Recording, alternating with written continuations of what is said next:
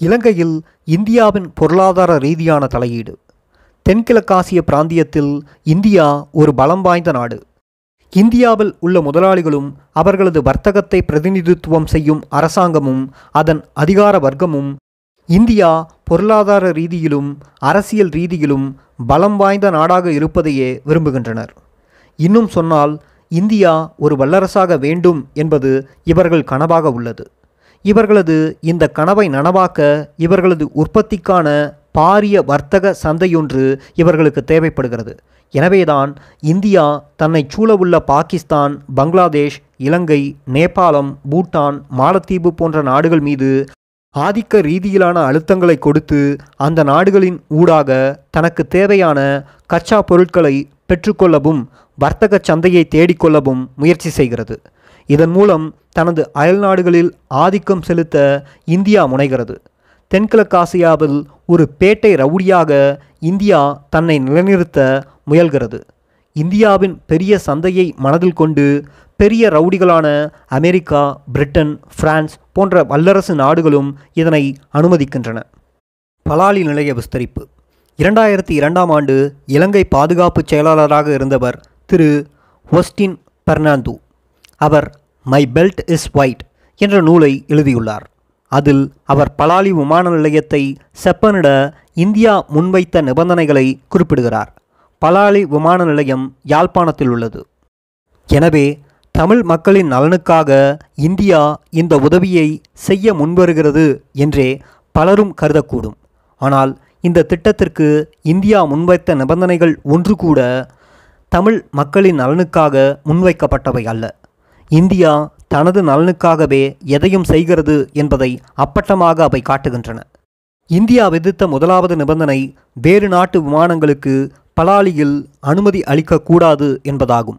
இந்த நிபந்தனை என்றாவது ஒரு நாள் பலாலி விமான நிலையம் சர்வதேச விமான நிலையமாக மாறும் என்ற தமிழ் மக்களின் கனவில் மண்ணை அள்ளி போட்டது. இரண்டாவது நிபந்தனை இந்தியா கேட்கும் நேரங்களில் இந்தியாவிடம் விமான நிலையம் ஒப்படைக்கப்பட வேண்டும் என்பதாகும். பலாலி விமான நிலைய அபிவிருத்தி என்ற போர்வையில் விமான நிலையத்தை அண்மித்த பகுதி மக்களின் காணிகளை நிரந்தரமாக ஆக்கிரமிக்கும் ஏற்பாடுகள் முழு வீச்சில் இடம்பெற்று வருகின்றன. இதனால் வலி வடக்கிலிருந்து இடம்பெயர்ந்து இருபத்தி ஐந்து வருடங்களுக்கும் மேலாக அகதி முகாம்களிலும் உறவினர் நண்பர்கள் வீடுகளிலும் வாழ்ந்து வரும் சுமார் ஆயிரத்தி ஐநூறு குடும்பங்களைச் சேர்ந்த மக்கள் நிரந்தரமாக தமது நிலங்களை இழக்கும் நிலை ஏற்பட்டுள்ளது. பலாலி விமான நிலையத்துக்காக ஆயிரத்தி தொள்ளாயிரத்தி எண்பத்தி நாலாம் ஆண்டு அறுநூற்றி அறுபத்தி ஐந்து ஏக்கர் நிலப்பரப்பு சுவீகரிக்கப்பட்டது. தற்போது பலாலி விமான நிலையம் தொள்ளாயிரத்தி தொண்ணூற்றி ஆறு ஏக்கர் நிலப்பரப்பை கொண்டுள்ளது. இந்த நிலையில் அபிவிருத்தி என்ற போர்வையில் மக்கள் விருப்பத்திற்கு மாறாக மேலும் நூற்றுக்கணக்கான ஏக்கர் நிலங்கள் பறிபோக உள்ளன. இருநூற்றி நாற்பத்தி ஆறு மயிலிட்டி வடக்கு இருநூற்றி ஐம்பத்தி மூணு பலாலி மேற்கு இருநூற்றி ஐம்பத்தி ஆறு பலாலி வடமேற்கு ஆகிய மூன்று கிராம சேவகர் பிரிவுகளில் கீழ் உள்ள நிலப்பரப்புகளை விமான நிலைய விஸ்தரிப்புக்காக சுவீகரிக்க நடவடிக்கைகள் எடுக்கப்பட்டு வருவதாக அதிகாரிகள் தெரிவிக்கின்றனர். இந்த பகுதிகளில் மீள்குடியேற விருப்பம் தெரிவித்து ஆயிரத்தி ஐநூறு குடும்பங்கள் பதிவுகளை மேற்கொண்டு காத்திருக்கின்றன. பலாலி விமான நிலையத்திற்கென சுமார் ஆறுநூற்றி அறுபத்தி ஐந்து ஏக்கர் பரப்பு நிலப்பரப்பு ஏற்கனவே உள்ள நிலையில் உள்ளூர் விமான போக்குவரத்துக்கான அபிவிருத்தியை இருக்கும் நிலப்பரப்பிலேயே மேற்கொள்ள முடியும் என தமிழ் மக்கள் தரப்பில் கருத்துக்கள் முன்வைக்கப்பட்டு வருகின்ற போதும் அது குறித்து கண்டுகொள்ளப்படாமல் நில சுபீகரிப்பு முயற்சிகள் தொடர்கின்றன. இலங்கையில் உள்ள ஏனைய உள்ளூர் விமான நிலையங்களுடன் ஒப்பிடுகையில் யாழ்ப்பாண விமான நிலையமே இரண்டாவது மிக அதிக நீளமான ஓடுபாதையை கொண்டுள்ளது. இரண்டாயிரத்தி முன்னூற்றி ஐந்து மீட்டர் நீளமான ஓடுபாதையை பலாலி விமான நிலையம் கொண்டுள்ளது. திருகோணமலை உள்ளூர் விமான நிலையம் இரண்டாயிரத்தி முன்னூற்றி தொண்ணூற்றி ஏழு மீட்டர் நீள ஓடுபாதையுடன் முதலிடத்தில் உள்ளது. ஏனைய அனைத்து விமான உள்ளூர் நிலையங்களும் அதற்கும் குறைவான அளவு மீட்டர் தூர ஓடுபாதையையே கொண்டுள்ளன. சர்வதேச விமான நிலையங்களில் ஒன்றான ரத்னமாலா விமான நிலையம் வெறும் இரண்டாயிரம் மீட்டர் நீளமான ஓடுபாதையையே கொண்டுள்ளது. அவ்வாறாயின் தற்போதுள்ள இரண்டாயிரத்தி முன்னூற்றி ஐந்து மீட்டர்கள் நீளமான ஓடுபாதையை கொண்ட பலாலி உள்ளூர் விமான நிலையத்தை மக்கள் நிலங்களை ஆக்கிரமித்து விஸ்தரிக்க வேண்டிய தேவை என்ன என்ற கேள்வி எழுப்பப்படுகிறது. சர்வதேசம் முழுவதும் இருந்து தினமும் எழுபதற்கும் அதிகமான விமானங்கள் வந்து செல்லும் பண்டாரநாயக்கா சர்வதேச விமான நிலையம் மூவாயிரத்தி முன்னூற்றி ஐம்பது மீட்டர்கள் நீளமான ஓடுபாதையையே கொண்டுள்ளது. இதனுடன் ஒப்பிடுகையில் பலாலி விமான நிலையத்தை தற்போதுள்ள இடத்தை கொண்டே அபிவிருத்தி செய்ய முடியும். இந்த நிலையில் அபிவிருத்தி என்ற போர்வையில் இந்தியாவுக்காக பலாலியில் மேலதிக நிலங்களை சுவீகரிக்க முயல்வது ஆக்கிரமிப்பு நோக்கமோ என ஆய்வாளர்கள் கருத்து வெளியிடுகின்றனர். அண்மையில் யாழ்ப்பாணம் வந்திருந்த பிரதமர் ரணில் விக்ரமசிங்கா அபிவிருத்தியா மீள்குடியேற்றமா என்ற கேள்வியை எழுப்பிச் சென்றிருந்த நிலையில் மாற்று கருத்துக்கு இடமில்லாமல் மீள்குடியேற்றமே எமது தேவை என வழிவடக்கில் இருந்து இடம்பெயர்ந்துள்ள மக்கள் தெளிவாக கூறிவிட்டனர். இதனை அழுத்தமாக தெரிவிக்கும் வகையில் மீள்குடியேற்றத்தை வலியுறுத்தி தொடர் உண்ணாவிரத போராட்டங்களையும் அறிவித்து போராடி வருகின்றனர்.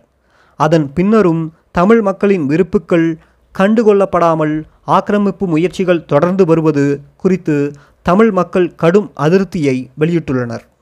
இந்தியாவுக்கு வழங்கப்பட்ட தமிழர் நிலம். கிழக்கு மாகாணம் புலிகளிடமிருந்து மீட்கப்பட்டவுடன் உடனடியாக திருகோணமலை பிரதேசத்தில் அறுநூற்றி எழுபத்தி ஐந்து சதுர கிலோமீட்டர் பரப்புள்ள நிலம் ஒப்பந்தம் மூலம் இந்தியாவுக்கும் மகிந்தா ராஜபக்ஷாவினால் வழங்கப்பட்டது. பொருளாதார வலயம் என்ற வகையில் இது வழங்கப்பட்டது. இந்தியாவின் இந்த பொருளாதார வலயத்திற்குள் ஒரு நாடாளுமன்ற உறுப்பினர் கூட செல்ல முடியாது. உள்ளே எத்தனை இந்தியர்கள் வேலை செய்கிறார்கள்? அவர்கள் என்ன வேலை செய்கிறார்கள் என எதுவுமே தெரிந்து கொள்ள முடியாமல் தடுக்கப்பட்டுள்ளது. ஒரு நாட்டின் நிலம் இன்னொரு நாட்டிற்கு இப்படி மர்மமான முறையில் எதற்காக வழங்கப்பட்டுள்ளது? ஜனாதிபதி மகிந்த ராஜபக்ஷாவே இந்தியாவுக்கு இந்த நிலத்தை வழங்கினார். அவர் ஏன் இவ்வாறு தமிழ் மக்களின் நிலத்தை இந்தியாவுக்கு வழங்கினார்? இப்பிரதேசம் இரண்டாயிரத்தி ஆறாம் ஆண்டு செப்டம்பர் முப்பதாம் தேதி இந்தியாவுக்கு வழங்கப்பட்டது. இந்த பிரதேசத்தில் கப்பல் திருத்தும் நிறுவனம் ஒன்றை அமைக்க திட்டமிட்டிருப்பதாக கூறும் இந்தியா மேலும் அங்கு படகு உற்பத்தி மீன் உற்பத்தி நடவடிக்கைகள் மற்றும் பல தொழிற்சாலைகள் ஆரம்பிக்கப்படும் என கூறுகிறது. கேந்திர முக்கியத்துவம் வாய்ந்த திருகோணமலை துறைமுகத்தைச் சுற்றி இந்த வலயம் அமைகிறது. தமிழ் முஸ்லிம் மக்கள் வாழ்ந்த தொடர்ந்தும் வாழும் விசாலமான பூமி அவர்களின் அனுமதியின்றி இந்தியாவுக்கு தாரை பார்க்கப்பட்டுள்ளது தமிழ் மக்களுக்கு சொந்தமான நிலத்தை அவர்களின் சம்மதமின்றி அவர்களை அந்த நிலத்திலிருந்து விரட்டிவிட்டு இந்தியாவுக்கு வழங்கப்பட்டுள்ளது. அங்கிருந்து விரட்டப்பட்ட தமிழ் மக்கள் இன்றும் அகதிகளாக முகாம்களில் வாழ்ந்து வரும் வேளையில் இப்படி இந்தியாவுக்கு தமிழர் நிலம் வழங்கப்பட்டது குறித்து இன்று வரை ஒரு தமிழ் தலைவர் கூட ஆட்சேபம் தெரிவிக்காதது பெரும் ஆச்சரியமே. தமிழ் தேசிய கூட்டமைப்பு தலைவர் சம்பந்தன் அவர்களின் சொந்த தொகுதியிலேயே இவ்வாறு தமிழ் மக்களுக்கு அநீதி இழைக்கப்பட்டுள்ளது. அவர் தனது இந்திய விசுவாசம் காரணமாக இது குறித்து எதுவும் பேசாமல் மௌனம் காத்து வருகிறார். அவர் தன் குடும்பத்துடன் இந்தியாவில் கேரளாவில் வாழ்ந்து வருகிறார். அவரது சொந்த தேவைகளை இந்திய அரசே பூர்த்தி செய்து வருகிறது. கடந்த வருடம் அவரது இருதய அறுவை சிகிச்சை கூட இந்திய அரசின் உதவியுடன் டெல்லி மருத்துவமனையில் நடைபெற்றுள்ளது. எனவே அவர் இந்திய அரசுக்கு எதிராக குரல் கொடுக்காததோ அல்லது தமிழ் மக்களுக்கு ஆதரவாக குரல் கொடுக்காததோ ஆச்சரியமான ஒன்று அல்ல. சம்பூர் அனல் மின் நிலையம். சம்பூரில் ஒரு அனல் மின் நிலையத்தை இந்தியா அமைக்கிறது. அத்திட்டத்தின்படி இரண்டாயிரத்தி பனிரெண்டில் அதன் உற்பத்தியை ஆரம்பித்திருக்க வேண்டும். ஆனால் இன்னும் உற்பத்தி ஆரம்பிக்கப்படவில்லை. ஆனால் இந்த நிலையில் சம்பூரில் ஒரு இறங்கு துறையொன்றை இந்தியா நிர்மாணித்துள்ளது. அனல் மின் நிலையத்திற்கு தேவையான நிலக்கரியை இறக்குவதற்காக இந்த இறங்குத்துறை என கூறப்படுகிறது. அதேவேளை புல்மாட்டையிலிருந்து திருமலை இறங்குத்துறை வரை இந்தியா அதிவேக பாதையொன்றை அமைத்து உள்ளது. இதற்கு காந்தி வீதி என பெயரும் இட்டுள்ளது. இந்த அதிவேக பாதை மக்களுக்காக அமைக்கப்படவில்லை. மாறாக புல்மேட்டையில் காணப்படும் இல்மனைட் மற்றும் தோரியம் போன்ற பெறுமதிமிக்க கனிமத்தை எடுத்துச் செல்வதே இந்த பாதை அமைக்கப்பட்டுள்ளது. உலக நாடுகள் அனைத்தும் நிலக்கரி மூலம் பெறப்படும் மின் சக்தியிலிருந்து படிப்படியாக விடுபட்டு பாதிப்பற்ற சூரிய ஒளி மற்றும் காற்று மூலம் மின்சாரம் பெறக்கூடிய பொறிமுறைகளை உருவாக்கி கொண்டிருக்கின்றன. அமெரிக்கா ஜெர்மன் சீனா போன்ற நாடுகள் நிலக்கரி அனல் மின் நிலையங்களை படிப்படியாக மூடி வருகின்றன. இந்தியா கூட அண்மையில் ஐநூறு மில்லியன் அமெரிக்க டாலர்களை கடனாக பெற்று சூரிய ஒளியிலிருந்து மின்சாரம் பெறும் திட்டத்தில் முதலீடு செய்யவுள்ளதுடன் மேலும் ஐநூறு மில்லியன் அமெரிக்க டாலர் செலவில் சூரிய ஒளி மூலம் மின்சாரம் உற்பத்தி செய்யும் பூங்காக்களை உருவாக்க திட்டமிட்டிருக்கின்றது. ஆனால் நிலக்கரி மூலம் ஐநூறு மெகாவாட் மின்சாரத்தினை உற்பத்தி செய்ய கூடிய சம்பூர் அனல் மின்சார நிலையத்தினை திருவோணமலையில் உருவாக்குவதற்கு இலங்கை மீது இந்தியா தொடர்ந்தும் அழுத்தங்களை பிரயோகித்து கொண்டிருக்கின்றது. இது இந்தியாவின் இரட்டை வேடத்தினை நன்கு வெளிப்படுத்துகின்றது. சம்பூர் நிலக்கரி அனல் மின் நிலையம் அமைப்பது தொடர்பான திட்டம் ஆரம்பம் முதலே சர்ச்சைக்குரியதாகவே காணப்படுகின்றது. இத்திட்டம் தொடர்பான சூழல் பாதிப்பு பகுப்பாய்வு செலவு நலன் பகுப்பாய்வு மற்றும் சமூக பாதிப்பு பகுப்பாய்வு என்பன சம்பூர் மக்கள் இடம்பெயர்ந்து மட்டக்களப்பு முகாம்களில் வாழ்ந்தபோதே மேற்கொள்ளப்பட்டுள்ளன. மக்களிடம் பறந்துபட்ட அளவில் எவ்விதமான கருத்துக்களும் கேட்கப்படவில்லை. தற்போது இருபத்தி எட்டு மூணு இரண்டாயிரத்தி பதினாறு முதல் மக்கள் மீள் குடியேற்றம் செய்யப்படுகிறார்கள். சம்பூர் மகாவித்தியாலயம் பாடசாலை மீண்டும் இயங்கத் தொடங்கியுள்ளது. இந்த நிலையில் சம்பூர் நிலக்கரி அனல் மின் நிலையம் தொடர்பான முன்பு மேற்கொள்ளப்பட்ட சூழல் பாதிப்பு பகுப்பாய்வு செலவு நலன் பகுப்பாய்வு மற்றும் சமூக பாதிப்பு பகுப்பாய்வு என்பவை அடிப்படையில் தவறாக போய்விட்டன. ஆகவே இவ்வாய்வுகளை மீண்டும் செய்ய வேண்டியது அரசாங்கத்தினதும் அதிகாரிகளினதும் சட்ட ரீதியான கடமையாகும். சம்பூர் அனல் மின் நிலையம் அமைக்கப்படும் போது கடற்கரை சேனைக்கும் சம்பூருக்கும் இடையே அமையப்போகும் இறங்குத்துறையிலிருந்து சுமார் நான்கு கிலோமீட்டர் தூரத்தில் உள்ள வயர் பிரதேசங்களிலேயே சம்பூர் அனல் மின் நிலையம் அமையப்போகின்றது. நிலக்கரியினை கடற்கரையிலிருந்து மக்கள் வாழும் பகுதிகள் ஊடாக கொண்டு செல்லும் போது பாதிப்பு மிகவும் மோசமாக இருக்கப் போகின்றது. சம்பூர் மற்றும் மூதூர் பிரதேசங்களில் அக்டோபர் மாதத்திற்கும் மார்ச் மாதத்திற்கும் இடைப்பட்ட காலப்பகுதியானது நெற்பயிர்கள் பயிரிடப்பட்டு அறுவடைக்கு தயாராகி கொண்டிருக்கும் காலப்பகுதியாகும். இக்காலப்பகுதியிலேயே கடலிலிருந்து காற்று தரைப்பகுதியை நோக்கி வீசுகின்றது. இவ்வாறு காற்று நிலப்பகுதியினை நோக்கி வீசும்போது சாம்பலும் நிலக்கரி துகள்களும் காற்றினால் அல்லுண்டு செல்லப்படுமானால் சம்பூர் சேனையூர் கட்டைப்பரிச்சான் பள்ளிக்குடியிருப்பு தோப்பூர் மூதூர் கிளிவெட்டி போன்ற பிரதேசங்களில் காணப்படும் ஆயிரக்கணக்கான ஏக்கர் வயல் நிலங்கள் பாதிக்கப்படப் போகின்றன. கப்பலில் இருந்து இறக்கப்படும் போது நிலக்கரி கடலில் சிந்தப்படுமானால் செழிப்பான கெட்டியார குடாவின் மீன்பிடி பாதிக்கப்பட போகின்றது. இதனால் ஆயிரக்கணக்கான தமிழ் மற்றும் முஸ்லிம் மீனவர்களின் வாழ்வாதாரம் கேள்விக்குறியாகப் போகின்றது. அதேபோன்று அனல் மின் நிலையத்திலிருந்து வெளியேற்றப்படும் சுடுநீர் திருகோணமலை துறைமுக வாயிலில் அமைந்துள்ள செல் வளைகுடா பகுதியில் வெளியேற்றப்படப் போவதாக ஆரம்ப தகவல் தெரிவித்தன. இப்பகுதியில் இறால் நண்டு கணவாய் போன்ற கடல் உயிரினங்கள் அபரிவிதமாக காணப்படுகின்றன. இதை சூழலியலாளர்கள் சுட்டிக்காட்டிய பின்னர் சம்பூருக்கு சென்ற சக்தி மற்றும் மீளுருவாக்கம் செய்யக்கூடிய சக்தி வள அமைச்சர் சிஎம் பலாய்பிட்டியா அவர்கள் அனல் மின் நிலையத்திலிருந்து வெளியேற்றப்படும் சுடுநீர் கொக்கட்டி பிரதேசத்தினூடாக குழாய்கள் மூலம் எடுத்துச் செல்லப்பட்டு கடலுக்குள் செலுத்தப்படும் என கூறியுள்ளார். அவர் அடையாளம் கண்டுள்ள பிரதேசம் உலகில் மிகவும் கவனிப்பாக பேணப்படும் பவளப்பாறைகள் நிறைந்த இடமாகும். எவ்வித சூழல் பாதிப்பு பற்றிய பகுப்பாய்வும் இன்றி இவ்விடம் திடீரென எவ்வாறு தெரிவு செய்யப்பட்டது என்பது வேடிக்கையாக உள்ளது.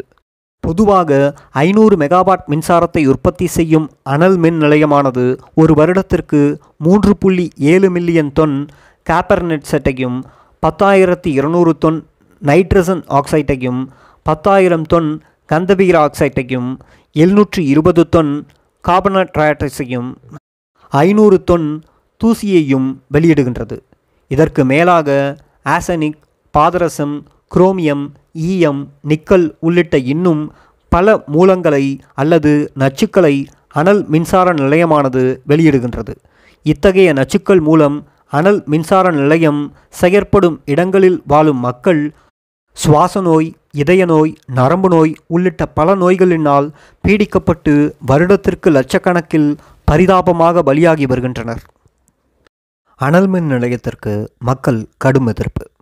சம்பூரில் இந்திய உதவியுடன் அமைக்கப்படும் அனல் மின் நிலையத்திற்கு அப்பகுதி மக்களின் எதிர்ப்பு தொடர்ந்தும் வலுத்து வருகின்றது. போருக்கு பின்னர் சம்பூர் பிரதேசத்தில் தற்போதுதான் மக்கள் மீள்குடியேறி வருகின்ற நிலையில் அனன்மன் நிலையத்திற்கு எதிராக போராட வேண்டிய நிலைக்கு தாங்கள் தள்ளப்பட்டுள்ளதாக கூறுகிறார் சம்பூர் பிரதேச மீனவர் சங்கத்தின் தலைவரான மயில்வாகனம் கிருஷ்ணபிள்ளை அனல்மின் நிலையத்தின் தாக்கம் பற்றி நேரில் அறிந்து கொள்வதற்காக ஏற்கனவே அனன்மன் நிலையம் அமைந்துள்ள புத்தளம் மாவட்டம் நூரைச்சலை மூதூர் கிழக்கு பிரதேச சமூக அமைப்புகளின் பிரதிநிதிகள் குழு ஒன்று அங்கு சென்று திரும்பியுள்ளது. அனல் மின் நிலையம் ஒன்று அமையும் பகுதியில் மக்களுக்கும் சூழலுக்கும் ஏற்படும் பாதிப்புகளை நூறச்சலை பகுதியில் நேரடியாக பார்வையிட்ட பின்னரே தங்களால் உறுதிப்படுத்தி கொண்டதாக அங்கு சென்று திரும்பிய குழுவினர் தெரிவித்துள்ளனர். சம்பூர் பகுதியில் அமையவுள்ள இந்திய அனல் மின் நிலையத்திற்கு எதிராக தமிழ் மக்கள் தொடர்ச்சியாக போராட்டங்களை நடத்தி வருகின்ற நிலையில் மூதூர் பிரதேசத்தில் உள்ள முஸ்லிம் மக்களும் மாபெரும் போராட்டம் ஒன்றை நடத்தியுள்ளனர். மூதூர் பசுமை குழுவின் ஏற்பாட்டில் நடைபெற்ற இந்த எதிர்ப்பு ஆர்ப்பாட்டத்திலும் பேரணியிலும் ஆயிரக்கணக்கான முஸ்லிம் மக்கள் கலந்து கொண்டு தமது எதிர்ப்பை வெளிப்படுத்தியுள்ளனர். இந்த பேரணியில் கலந்து கொண்டவர்கள் சம்பூரில் அனல்மின் நிலையம் அமைக்க வேண்டாம் என்று மும்மொழிகளிலும் ஸ்லோகங்களை ஏந்தியிருந்தனர்.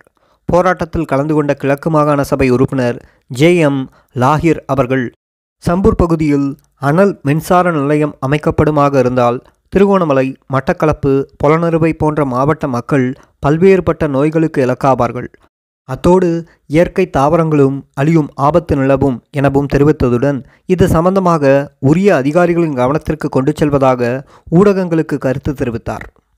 தமிழ் மற்றும் முஸ்லிம் மக்களை தொடர்ந்து வேடவ இன மக்களும் இந்தியாவால் அமைக்கப்படும் இவ் அனல் மின் நிலையத்திற்கு எதிராக குரல் கொடுத்துள்ளனர். அண்மையில் பசுமை திருகோணமலை அமைப்பு மற்றும் இலங்கை பழங்குடியினர் உரிமைகளுக்கான அமைப்பு ஆகியன இணைந்து அமைதியான எதிர்ப்பு கவனஈர்ப்பு போராட்டம் ஒன்றை நடத்தியுள்ளன. பழங்குடியின வேடவ மக்கள் இந்த போராட்டத்தில் கலந்து கொண்டு தமது எதிர்ப்பை பதிவு செய்துள்ளனர். எக்கர் நாகர் வழித்தொன்றல்களாக தம்மை குறிப்பிடும் இலங்கையின் பூர்வீக பழங்குடி மக்கள் சம்பூரில் அமைக்கப்படும் அனல் மின் நிலையத்தால் தமது காட்டு வாழ்வாதாரங்கள் பாதிக்கப்படும் அபாயத்தை சுட்டிக்காட்டியுள்ளனர். இலங்கையில் அனைத்து இனமக்களாலும் எதிர்க்கப்படும் ஒரு திட்டம் இருக்குமாயின் அது இந்தியாவினால் அமைக்கப்படும் இந்த அனல் மின் திட்டம் ஒன்று மட்டுமே. இலங்கையின் அனைத்து இனமக்களும் இந்த அனல் மின் திட்டத்தை எதிர்க்கிறார்கள். ஆனால் இலங்கை மின்சார அமைச்சரோ என்ன எதிர்ப்பு வந்தாலும் சம்பூரில் இந்திய அனல் மின் நிலையம் அமைந்தே தீருவோம் என்று கூறியுள்ளார். அமைச்சர் மட்டுமன்றி தமிழ் தேசிய கூட்டமைப்பின் தலைவருமான சமுந்தரையாவும் இந்த அனல் மின் திட்டம் வந்தே தீரும் என்கிறார். சம்பூர் அனல் மின் நிலையம் தொடர்பாக ஆரம்பத்திலிருந்தே சம்பந்தன் ஐயா அவர்கள் தவறான நிலைப்பாட்டிலேயே உள்ளார். இந்தியா வராவிட்டால் சீனா வந்துவிடும் என்று ஆரம்பத்திலிருந்தே அவர் கூறிக்கொண்டிருக்கிறார். மின் நிலையத்திலிருந்து வெளிவரும் சாம்பல் சீன சாம்பலாக இருப்பதை விட இந்திய சாம்பலாக இருப்பது மேலானது என்று சம்பந்தன் ஐயா நினைப்பது போல் தெரிகின்றது. ஆனால் சீன சாம்பலும் வேண்டாம் இந்திய சாம்பலும் வேண்டாம் என்பதே சம்பூர் மக்களின் நிலைப்பாடாகும். இருபத்தைந்து மூணு இரண்டாயிரத்தி பதினாறு அன்று சம்பூர் மகா வித்தியாலயத்தினை மக்களிடம் மீள வழங்கும் நிகழ்வில் கலந்து கொண்ட சம்பந்தன் ஐயா அவர்கள் நூறச்சேலை அனல்மின் நிலையம் அமைக்கப்படுவதற்கு எதிராக போராட்டம் நடத்தியவர்கள்தான் இன்று அம்மின் நிலையத்தில் வேலை பார்ப்பதுடன் மிகவும் சந்தோஷமாகவும் வாழ்கிறார்கள் என கூறியிருந்தார். இது முற்றிலும் உண்மைக்கு புறம்பானதாகும். உறுதிப்படுத்திய தகவல்களின்படி அப்பிரதேசத்தினை சேர்ந்த இருவர் மட்டும் அனல் மின் நிலையத்தில் அதுவும் வாகன சாரதிகளாகவே பணியாற்றுகிறார்கள். அதேவேளை அனல் மின் நிலையத்தால் அந்த மக்களின் வாழ்வாதாரம் மிக மோசமாகவும் பாதிக்கப்பட்டுள்ளது என்பதே உண்மையாகும். நூறச்சேலை அனல் மின் நிலையம் அமைக்கப்படுவதற்கு ஆரம்பம் முதலே அப்பகுதி மக்கள் எதிர்ப்பு தெரிவித்துள்ளனர். எதிர்ப்பு ஆர்ப்பாட்டத்தின் போது இளைஞர் ஒருவர் சுட்டுக் கொல்லப்பட்டுள்ளார். மக்களின் எதிர்ப்பினையும் மீறி அனல் மின் நிலையம் கட்டப்பட்ட போது அப்பகுதி மக்களுக்கு வேலைவாய்ப்பு வழங்குதல் இலவச மின்சார விநியோகம் பாடசாலை கட்டடம் அமைத்து தருதல் வீதி அமைத்து தருதல் மீன்பிடிக்கு பாதிப்பு ஏற்படாத வண்ணம் திட்டங்களை வகுத்தல் போன்ற பல உத்தரவாதங்கள் நூறசேலை பகுதி மக்களுக்கு அதிகாரிகளால் வழங்கப்பட்டன. ஆனால் நடைமுறையில் இவை எவையுமே இன்று வரை நிறைவேற்றப்படவில்லை என அப்பகுதி மக்கள் விசனம் தெரிவிக்கின்றனர். நூறச்சேலை அனல்மின் நிலையம் தொடர்பான சூழல் தாக்க பகுப்பாய்வு அறிக்கையில் நிலக்கரி மற்றும் சாம்பல் கிராமங்களை நோக்கி பரவாமல் தடுப்பதற்கு பெரிய மரங்கள் நடப்பட வேண்டும் என குறிப்பிடப்பட்டுள்ளது. ஆனால் பல வருடங்கள் கடந்தும் மரங்கள் எவையும் இன்று வரை நடப்படவில்லை. காற்று கடலிலிருந்து தரைப்பகுதியினை நோக்கி வீசும்போது நிலக்கரியும் சாம்பலும் நிலப்பகுதியினை நோக்கி வீசப்படுவதால் மக்களின் வாழ்வாதாரமும் ஆரோக்கியமும் மிக மோசமாக பாதிக்கப்பட்டு கொண்டிருக்கின்றன. இது மட்டுமின்றி நிலக்கரியினை எரிக்கும் போது உருவாகும் சாம்பல் சிமெண்ட் உற்பத்தி ஆலைகளுக்கு விற்கப்படும் என்று சூழல் தாக்க பகுப்பாய்வு அறிக்கையில் குறிப்பிடப்பட்டுள்ளது. ஆனால் நூறச்சேலை அனல் மின் நிலையத்திலிருந்து உருவாகும் சாம்பல் சிமெண்ட் உற்பத்திக்கு பயன்படுத்தப்பட முடியாத நிலையில் இருப்பதாக கூறி சிமெண்ட் ஆலைகள் சாம்பலினை வாங்க மறுத்துவிட்டன. இதனாலேயே சாம்பல் அனல் மின் நிலையத்திற்கு அருகே உள்ள பிரதேசத்தில் கொட்டப்படுகின்றன. மேலும் சல்பர் வாயு நைட்ரஜன் வாயு தூசு படிவங்கள் போன்றவற்றின் தாக்கத்தினை கண்காணிப்பதற்காக கற்பிட்டியில் ஒரு கண்காணிப்பு நிலையத்தினையும் புத்தளம் நகரத்தினை அண்டியுள்ள பகுதியில் இரண்டு கண்காணிப்பு நிலையங்களையும் அமைக்க வேண்டும் எனவும் சூழல் தாக்க பகுப்பாய்வு அறிக்கையில் குறிப்பிடப்பட்டுள்ள போதும் அவ்வாறான நிலையங்கள் எதுவும் இன்று வரை அமைக்கப்படவில்லை. இதன் மூலம் சூழல் தாக்க பகுப்பாய்வு அறிக்கையில் கூறப்பட்டுள்ள பல விடயங்கள் நடைமுறையில் கடைபிடிக்கப்படவில்லை என்பது நிரூபணமாகின்றது. நூறச்சேலை மக்களின் நிலை இப்படி இருக்கையில் அந்த மக்கள் மகிழ்வுடன் இருப்பதாக சம்பந்தரையா பொய் கூறுகிறார். அவருக்கு தமிழ் மக்களின் நலனை விட இந்திய நலனே முக்கியமாக தெரிகிறது. மற்றுமொரு தமிழ் தலைவரான மாபை சேனாதிராஜா அவர்கள் ஒரு தொலைக்காட்சிக்கு வழங்கிய பேட்டியில் தமிழ் மக்கள் ஒரு அரசியல் தீர்வினை பெற்றுக்கொள்வதற்கு இந்தியாவின் உதவி தேவையானபடியால் இந்திய உதவியுடன் அமையப்போகும் சம்பூர் நிலக்கரி அனல் நிலையத்தினை தாங்கள் எதிர்க்க முடியாது என கூறுகிறார். இந்தியா தமிழ் மக்களுக்கு சமஷ்டி பெற்றுத் தருவதாகவோ அல்லது வடகிழக்கை இணைத்து தருவதாகவோ இதுவரை எங்கேயும் கூறவில்லை. பதிமூன்றாவது திருத்த சட்ட மூலத்தில் வழங்கப்பட்டுள்ள போலீஸ் மற்றும் காணி அதிகாரங்களை கூட இந்தியா பெற்றுத்தருவதாக இதுவரை கூறவில்லை. இந்திய அரசு சமஷ்டி தீர்வுக்கு ஒருபோதும் ஆதரவு அளிக்கவில்லை என்று முன்னாள் மாகாண முதலமைச்சர் வரதராஜ பெருமாள் அண்மையில் தெரிவித்துள்ளார். இந்த நிலையில் எப்போதோ வரப்போகும் தீர்வை காட்டி பத்து வருடமாக அகதி வாழ்க்கையினை அனுபவித்துவிட்டு தற்போதுதான் தமது வாழ்வாதாரத்தினை கட்டியெழுப்ப முனையும் மக்களை மாவை சேனாதிராஜா அதல பாதாளத்தில் தள்ளிவிட முனைகிறார். இன்று வரை சம்மதரையாவும் மாவை சேனாதிராஜாவும் மக்களை பெரிய அளவில் பாதிக்கக்கூடிய இத்திட்டம் பற்றி அப்பிரதேச மக்களிடமோ அல்லது சிவில் அமைப்புகளுடனோ அல்லது துறைசார் நிபுணர்களிடமோ ஒரு விரிவான கலந்துரையாடலை செய்து முடிவெடுக்க முன்வராதமை தமிழ் மக்கள் குறித்து அவர்கள் கொண்டிருக்கும் அக்கறை பற்றி சந்தேகத்தை எழுப்புகிறது. கிழக்கு மாகாணம் தமிழீழ விடுதலை புலிகளின் கட்டுப்பாட்டில் இருக்கும் வரை இந்த கனிம வளங்களை வெளியார் எவரும் சுரண்ட அவர்கள் அனுமதிக்கவில்லை. குறிப்பாக இல்மனைட் எடுக்க வந்த ஜப்பானிய கப்பல் ஒன்றை கூட அவர்கள் குண்டு வைத்து தகர்த்தார்கள். ஆனால் கிழக்கு மாகாணத்தில் இருந்து தமிழீழ விடுதலை புலிகள் அமைப்பு விரட்டப்பட்டதும் உடனடியாகவே கிழக்கு மாகாணம் மகிந்த ராஜபக்ஷவினால் இந்தியாவுக்கு தாரை வார்க்கப்பட்டுவிட்டது. கொடபயா கனிம வளம். முன்னாள் ஜனாதிபதி மகிந்த ராஜபக்ஷாவின் சொந்த பிரதேசமான அம்பாலந்தோட்டையில் கொடபாளையா என்ற இடம் உண்டு இங்கு வளவ நதி மூலம் அடித்து வரப்பட்ட கனிம வளர்க்குவியல் உண்டு. இந்த பெருமதிமிக்க கனிம வளத்தையும் அகழ்வாய்வதற்கு இந்தியாவுடன் ஒப்பந்தம் செய்யப்பட்டுள்ளது. மகிந்த ராஜபக்ஷா தமிழர் நிலத்தை மட்டுமல்ல தனது சொந்த பிரதேசத்தை கூட இந்தியாவுக்கு கொடுத்துள்ளார் என்பதை இதன் மூலம் அறிந்து கொள்ள முடிகிறது. கிரிக்கந்தை கனிம வளம். அடுத்து கிரிகந்தை என்ற இடத்திலும் விசாலமான கனிம மணல் இருக்கிறது. அதையும் அள்ளி எடுப்பதற்கு அமெரிக்காவில் பதிவு செய்யப்பட்ட இந்திய நிறுவனம் ஒன்றிற்கே மகிந்த ராஜபக்ஷவினால் அனுமதி வழங்கப்பட்டுள்ளது. எனவே தமிழர் பகுதியான புல்மோட்டை மட்டுமல்ல இலங்கையைச் சுற்றியுள்ள கனிம வளங்களை எல்லாம் சுரண்டி எடுக்கும் உரிமை இப்போது இந்தியாவிடமே உள்ளது. கனிம வளங்களும் அதற்கான உரிமைகளும். இலங்கையில் மண்ணுக்குள் பல்வேறு பெருமதிமிக்க கனிம வளங்கள் புதைந்து இருக்கின்றன. அவற்றை கண்டுபிடிப்பதற்கு கல்யாணி ஸ்டீல் கார்ப்பரேஷன் என்னும் இந்திய நிறுவனத்திற்கே கொடுக்கப்பட்டுள்ளது. இவ்வாறு கண்டுபிடிப்பதற்காக கண்டுபிடிக்கும் கனிம பொருளை அகழ்ந்தெடுக்கும் உரிமையும் அகழ்ந்து எடுக்கும் கனிமத்தில் பெரும் பகுதி இந்தியாவுக்கே விற்கப்பட வேண்டும் என்ற நிபந்தனையும் அந்த நிறுவனம் விதித்துள்ளது. இத்தகைய மோசடிமிக்க நிபந்தனைகளுக்கு இலங்கையின் மகிந்த ராஜபக்ஷ அரசே சம்பந்தம் தெரிவித்துள்ளது. மன்னார் எண்ணெய் வளம். பொதுவாக எந்த ஒப்பந்தமாக இருந்தாலும் டெண்டர் விட்டு அதிலிருந்தே தெரிவு செய்வது வழக்கம். இதுதான் உலக நடைமுறை. ஆனால் அவ்விதமாக எவ்வித டெண்டர் கோரலும் இன்றி மன்னாரில் உள்ள எண்ணெய் வளம் இந்திய காயின் நிறுவனத்திற்கு வழங்கப்பட்டுள்ளது.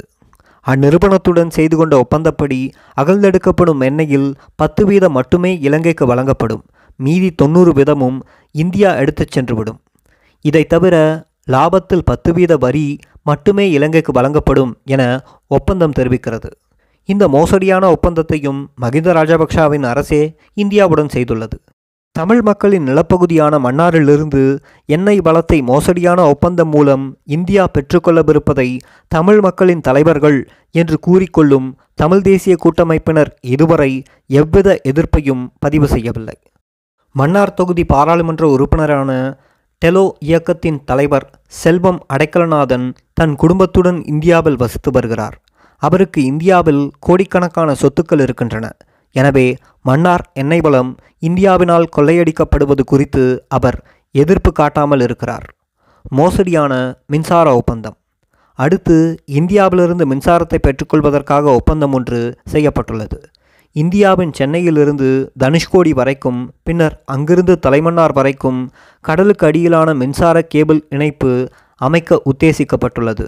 இருநூறு கிலோமீட்டர் வரை கேபிள் அமைத்து அங்கிருந்து அனுராதபுரம் பாபுனியா போன்ற பகுதிகளுக்கு மின்சாரம் வழங்க தீர்மானிக்கப்பட்டுள்ளது. இதற்கான செலவு நானூற்றி ஐம்பது மில்லியன் டாலர் என மதிப்பிடப்பட்டுள்ளது. இந்த மின்சார கேபிள் ஊடாக ஆயிரம் மெகாவாட் மின்சாரம் இலங்கைக்கு கொண்டு வரப்பட உள்ளது. இந்தியாவில் அதுவும் தமிழ்நாட்டில் பெரும் மின்சார பற்றாக்குறை நிலவும் இவ்வேளையில் இலங்கைக்கு ஆயிரம் மெகாவாட் மின்சாரம் கொடுக்க தீர்மானிக்கப்பட்டுள்ளது. இதன் மூலம் இலங்கை தனது மின்சார தேவையில் நாற்பது வீதம் இந்தியாவில் தங்கியிருக்கும் நிலை உருவாகின்றது. இலங்கையின் நலனுக்கு விரோதமான ஒரு திட்டத்தையும் கூட மகிந்த ராஜபக்ஷவின் அரசே இந்தியாவுடன் செய்தது என்பது குறிப்பிடத்தக்கது. அதேவேளை இந்திய நிறுவனத்தால் சம்பூரில் அமைக்கப்படும் அனல் மின் நிலையத்தினூடாக ஐநூறு மெகாவாட் மின்சாரம் உற்பத்தி செய்யப்படும் என கூறப்படுகிறது. இந்த மின்சாரத்தை விநியோகிக்கும் உரிமை பணம் அறிவிடும் உரிமை யாவும் அந்த இந்திய நிறுவனத்திற்கு ஒப்பந்தம் மூலம் வழங்கப்பட்டுள்ளது. இலங்கையில் உள்ள சட்டப்படி இலங்கை மின்சார சபை மட்டுமே மின்சாரத்தை விநியோகிக்க முடியும். அதனால் இந்திய நிறுவனத்திற்காக சட்டத்தையே மாற்றுவதற்கு மகிந்த ராஜபக்ஷவின் அரசு முனைந்தது. சம்பூரில் உற்பத்தி செய்யும் மின்சாரத்தின் அளவு ஐநூறில் இருந்து ஆயிரம் மெகாவாட்டாக அதிகரிக்கப்படும் என்று கூறப்படுகிறது. அவ்வாறு அதிகரிக்கப்படும் மின்சாரம் இலங்கைக்கு வழங்கப்படாது என்றும் இந்தியாவுக்கு எடுத்துச் செல்லப்படும் எனவும் கூறப்படுகிறது. ஒருபுறம் இலங்கையில் இருந்து எடுத்துச் செல்லப்பட்டு பின்பு கேபிள் வழியாக மீண்டும் இலங்கைக்கு வழங்கப்படும் என தெரிவிக்கப்படுகிறது. என்ன கேலி கூத்தான ஒப்பந்தம் இது? ஆனால் இதுதான் இந்திய அரசின் சூழ்ச்சி திட்டம். அதாவது இலங்கையின் மின்சார தேவையை தனது முழு கட்டுப்பாட்டிற்குள் கொண்டு வருவதே அதன் திட்டமாகும். இப்படியான ஒரு கேலிக்கூத்தான ஒப்பந்தத்தை சீனாவின் ஆதரவாளர் என்று கூறப்படும் மகிந்த ராஜபக்ஷாவே செய்துள்ளார் என்பதையும் நாம் அறிந்து கொள்ள வேண்டும். எண்ணெய் விநியோகம். எண்ணெய் அகழ்வாய்வு மற்றும் எண்ணெய் விநியோகமும் இந்தியாவின் கைக்குள்தான் செல்கிறது. இலங்கையில் இருநூற்றி ஏழு எண்ணெய் விநியோக நிலையங்கள் இருக்கின்றன. இதில் நூறு விநியோக நிலையங்களை இந்திய நிறுவனம் ஐஓசி வாங்கியுள்ளது. இவ் இந்திய விநியோக நிலையங்கள் இலங்கை பெட்ரோலிய கூட்டுத்தாபனத்திடமே எண்ணெய் வாங்க வேண்டும் என முதலில் ஒப்பந்தம் போடப்பட்டது. பின்னர் அந்த ஒப்பந்தம் ரத்து செய்யப்பட்டு இந்தியாவிலிருந்து எண்ணெய் கொண்டுவர அனுமதி அளிக்கப்பட்டுள்ளது. இந்நிறுவனம் திருவண்ணாமலையில் ஒரு எண்ணெய் சுத்திகரிப்பு நிலையத்தை நிறுவி வருகிறது. அது செயற்பட ஆரம்பிக்கும் போது இலங்கை அரசுக்கு சொந்தமான சுத்திகரிப்பு நிலையம் மூடப்படும் என தெரிய வருகிறது. அவ்வாறு நிகழும் பட்சத்தில் இலங்கை பூராவும் எண்ணெய் விநியோகம் இந்திய நிறுவனத்தையே சார்ந்து இருக்கும். இத்தகைய இலங்கையின் நலனுக்கு விரோதமான ஒப்பந்தத்தையும் மகிந்த ராஜபக்ஷவின் அரசே இந்தியாவுடன் மேற்கொண்டுள்ளது. காங்கேசன்துறை துறைமுகமும் சிமெண்ட் தொழிற்சாலையும் யாழ்குடா நாட்டில் உள்ள காங்கேசன்துறை சிமெண்ட் தொழிற்சாலையும் அதன் அருகில் இருக்கும் பாரிய சுண்ணாம்பு பாறைகளும் இந்தியாவின் பிர்லா கம்பெனிக்கு வழங்கப்பட்டுள்ளது. இந்த சுண்ணாம்பு பாறைகளை அகழ்ந்து எடுத்துச் செல்வதற்கு வசதியாக காங்கேசன்துறை துறைமுகத்தை இந்தியா புனரமைப்பு செய்ய உள்ளது. இந்தியாவுக்கு இத்துறைமுகத்தை வழங்குவதன் மூலம் பல தமிழ் இளைஞர்களுக்கு வேலைவாய்ப்பு கிடைக்கும் என இந்தியாவின் கைக்கூலிகளான மாவை சேனாதிராஜாவும் சுமந்திரனும் கூறி வருகின்றனர். ஆனால் உண்மையில் இது காங்கேசன்துறை தொழிற்சாலை உற்பத்தி செய்யும் சிமந்தையும் அதன் அருகில் தோண்டி எடுக்கப்படும் முருகை கற்களையும் கப்பல் மூலம் இந்தியா கொண்டு செல்வதற்கு வசதியாகவே இத்துறைமுகத்தை இந்தியா புனரமைப்பு செய்ய உள்ளது. சிமெண்ட் தொழிற்சாலைகளுக்காக முருங்கை கற்களை தோண்டி எடுப்பதால் கடல் அரிப்பு ஏற்படுவதாகவும் இதனால் முழு யாழ்ப்பாணத்திற்கும் ஆபத்து ஏற்படும் என்றும் அன்றைய தமிழ் விடுதலை கூட்டணி தலைவர்கள் இலங்கை அரசுக்கு எதிர்ப்பு தெரிவித்தார்கள். அவர்கள் காங்கேசன்துறை சிமந்து தொழிற்சாலையை மூடும்படி கோரினார்கள். அது உண்மைதான். அதனால்தான் பல போராட்ட அமைப்புகள் பல தடவை காங்கேசன்துறை சிமந்து தொழிற்சாலையின் மீது தாக்குதல் நடத்தி அதனை இயங்காமல் செய்தன. போராளிகளின் தாக்குதல்களினால் அது மூடப்பட்டது. ஆனால் இன்று இந்திய கம்பெனிக்கு அந்த சிமெண்ட் தொழிற்சாலை வழங்கப்பட்டு அதன் மூலம் மீண்டும் யாழ் குடாநாட்டிற்கு ஆபத்து தோன்றியுள்ள வேளையில் அதே தமிழ் தலைவர்கள் எந்த எதிர்ப்பும் தெரிவிக்காமல் இந்தியாவுக்கு ஆதரவு தெரிவிப்பது தமிழ் மக்களுக்கும் அந்த மக்கள் வாழும் மண்ணுக்கும் அவர்கள் செய்யும் மிகப்பெரிய துரோகமாகும். திக்கம் வடிசாலை. யாழ்ப்பாணம் வடமராட்சி திக்கம் வடிசாலையும் இந்திய தனியார் துறை நிறுவனம் ஒன்றுக்கு விற்பதற்கு தமிழரசு கட்சி தலைவர் மாவை சேனாதிராஜா அவர்கள் ரகசியமான முறையில் நிதி அமைச்சருடன் பேச்சுவார்த்தை நடத்தியுள்ளதாக செய்திகள் வருகின்றன. இந்த வடிசாலை விற்கப்பட்டால் வடமாராட்சி சிவில் தொழிலாளர்கள் பெரிதும் பாதிப்படைவார்கள். இவர்களது உற்பத்திகளை புறக்கணித்துவிட்டு இந்தியாவிலிருந்து செயற்கை மூலப்பொருட்களை தருவித்து சாராய உற்பத்திகள் மேற்கொள்ளப்பட அதிக வாய்ப்புகள் இருப்பதால் உள்ளூர் கல்லை இந்திய நிறுவனம் நிராகரிக்கும். இந்திய நலனில் அக்கறை கொண்ட மாவை சேனாதிராஜா திக்கம் வடிசாலையை விற்பதால் தமிழ் சிவில் தொழிலாளர்களே பெரும் பாதிப்பு அடையக்கூடும். எனவே இதனை தடுப்பதற்கு தமிழ் மக்கள் அனைவரும் முன்வருவது அவசியமாகும். புகையிரத பாதை அமைக்கும் பணி. வடக்கில் மட்டுமல்ல தெற்கிலும் கூட காலியிலிருந்து மாத்தறை வரையிலான புகையிரத பாதை அமைக்கும் பணி இந்தியாவிடமே வழங்கப்பட்டுள்ளது. டெண்டர் கோராமலே இந்த பணி இந்தியாவிடம் வழங்கப்பட்டுள்ளது. நீண்டகால குத்தகையில் வழங்கப்பட்ட விவசாய நிலம். கிழக்கு மாகாணத்தில் திருகோணமலை மாவட்டத்தில் அறுநூற்றி எழுபத்தி ஐந்து சதுர கிலோமீட்டர் பரப்பளவு உள்ள நிலம் பொருளாதார வலயம் என்னும் பேரில் இந்தியாவுக்கு வழங்கப்பட்டுள்ளது. அதேவேளை அனுராதபுரம் மதவாட்சி வாபுனியா போன்ற இடங்களில் உள்ள பல்லாயிரக்கணக்கான ஏக்கர் விவசாய நிலங்கள் இந்திய பெரு முதலாளிகளுக்கு குறைந்த குத்தகையில் நீண்டகால ஒப்பந்த அடிப்படையில் தற்போது வழங்கப்பட்டுள்ளன. இந்திய இறக்குமதி. இலங்கை வர்த்தகச் சந்தையை எடுத்துக்கொண்டால் இந்திய பொருட்களே அங்கு நிறைந்து காணப்படுகின்றன. இலங்கையின் தொழில்துறையில் பெருமளவு இந்தியாவின் கைவசமே இருக்கின்றது. மோட்டார் சைக்கிள் ஆட்டோ பேருந்து ஆகியன இந்தியாவிலிருந்தே இறக்குமதி செய்யப்படுகின்றன. தவிரவும் பெரும்பாலான மருந்து வகைகளும் இந்தியாவிலிருந்தே இறக்குமதி செய்யப்படுகின்றன. இந்திய மருத்துவமனைகள். அப்போலோ மருத்துவமனை போன்ற இந்திய பெரு மருத்துவமனைகளும் இலங்கையில் தமது கிளைகளை அமைத்துள்ளன. இந்த மருத்துவமனைகள் அதிக பணத்தை வசூலிப்பதுடன் சட்டவிரோத மோசடிகளிலும் ஈடுபடுகின்றன. இந்த மருத்துவமனைகளில் நடைபெற்ற சிறுநீரக மோசடி காரணமாக எட்டு இந்தியர்கள் கைது செய்யப்பட்டு அவர்கள் மீது வழக்குகள் பதிவு செய்யப்பட்டன. அந்த எட்டு இந்தியர்களும் மிரிக்கானாவில் அமைந்துள்ள வெளிநாட்டவர் தடுப்பு முகாமில் அடைத்து வைக்கப்பட்டிருந்தனர். ஆனால் அதிலிருந்து முதலாவது சந்தேக நபர் தப்பிச் சென்று விட்டதாக குற்ற புலனாய்வு போலீசார் நீதிமன்றத்தில் அண்மையில் தெரிவித்துள்ளனர். தனியார் பல்கலைக்கழக அனுமதி. இந்திய தனியார் பல்கலைக்கழகங்களுக்கு இலங்கையில் தனியார் பல்கலைக்கழகங்களை அமைக்க அனுமதி வழங்கப்பட்டுள்ளன. இதன் மூலம் இதுவரை இலங்கையில் இருந்து வந்துள்ள இலவச கல்விக்கு ஆபத்து ஏற்பட்டுள்ளது. மீனவர் பிரச்சனை. இலங்கையின் பொருளாதாரத்தில் மீன்பிடி தொழில் மிக முக்கிய பங்கை வகிக்கிறது. வேலைவாய்ப்பும் வருமானமும் வழங்கும் துறை இது. ஏற்றுமதி மூலம் அந்நிய செலாவணியும் கிடைக்கிறது. மீன்பிடி சார்ந்த பல துணை தொழில்களும் உருவாக்கப்படுகின்றன இலங்கையில் சுமார் ஏழு லட்சம் மக்கள் மீன்பிடித்துறை சார் தொழிலை வாழ்வாதாரமாக கொண்டு வாழ்கின்றார்கள். இலங்கையில் தேசிய மீன் உற்பத்தி மூணு லட்சத்தி நாலாயிரத்தி முன்னூற்றி எண்பது மெட்ரிக் டன்களாகும் இரண்டாயிரத்தி பதினாலு அதில் நன்னீர் மீன் உற்பத்தி போக கடலிலிருந்து பெறப்படுவது இரண்டு லட்சத்தி அறுபத்தி ஏழாயிரத்தி அறுநூற்றி எண்பது மெட்ரிக் டன் ஆகும். இரண்டாயிரத்தி பதினேழாக இருக்கின்றது. தமிழ் தேசிய கூட்டமைப்பால் இனவாத கட்சி என கூறப்படும் ஏபிபியைச் சேர்ந்த பாராளுமன்ற உறுப்பினர் விஜித்த கோரத் தமிழ் மீனவர்களுக்காக பாராளுமன்றத்தில் குரல் கொடுத்துள்ளார். ஒரு நாளைக்கு ஆயிரத்தி ஐநூறு இந்திய ரோலர் படகுகள் இலங்கை கடலுக்கு வருவதையும் அவை வருடம் ஒன்றிற்கு எட்நூற்றி அறுபத்தி நாலு கோடி ரூபா பெறுமதியான கடல் வளங்களை சூறையாடுவதையும் அவர் சுட்டிக்காட்டியுள்ளார்.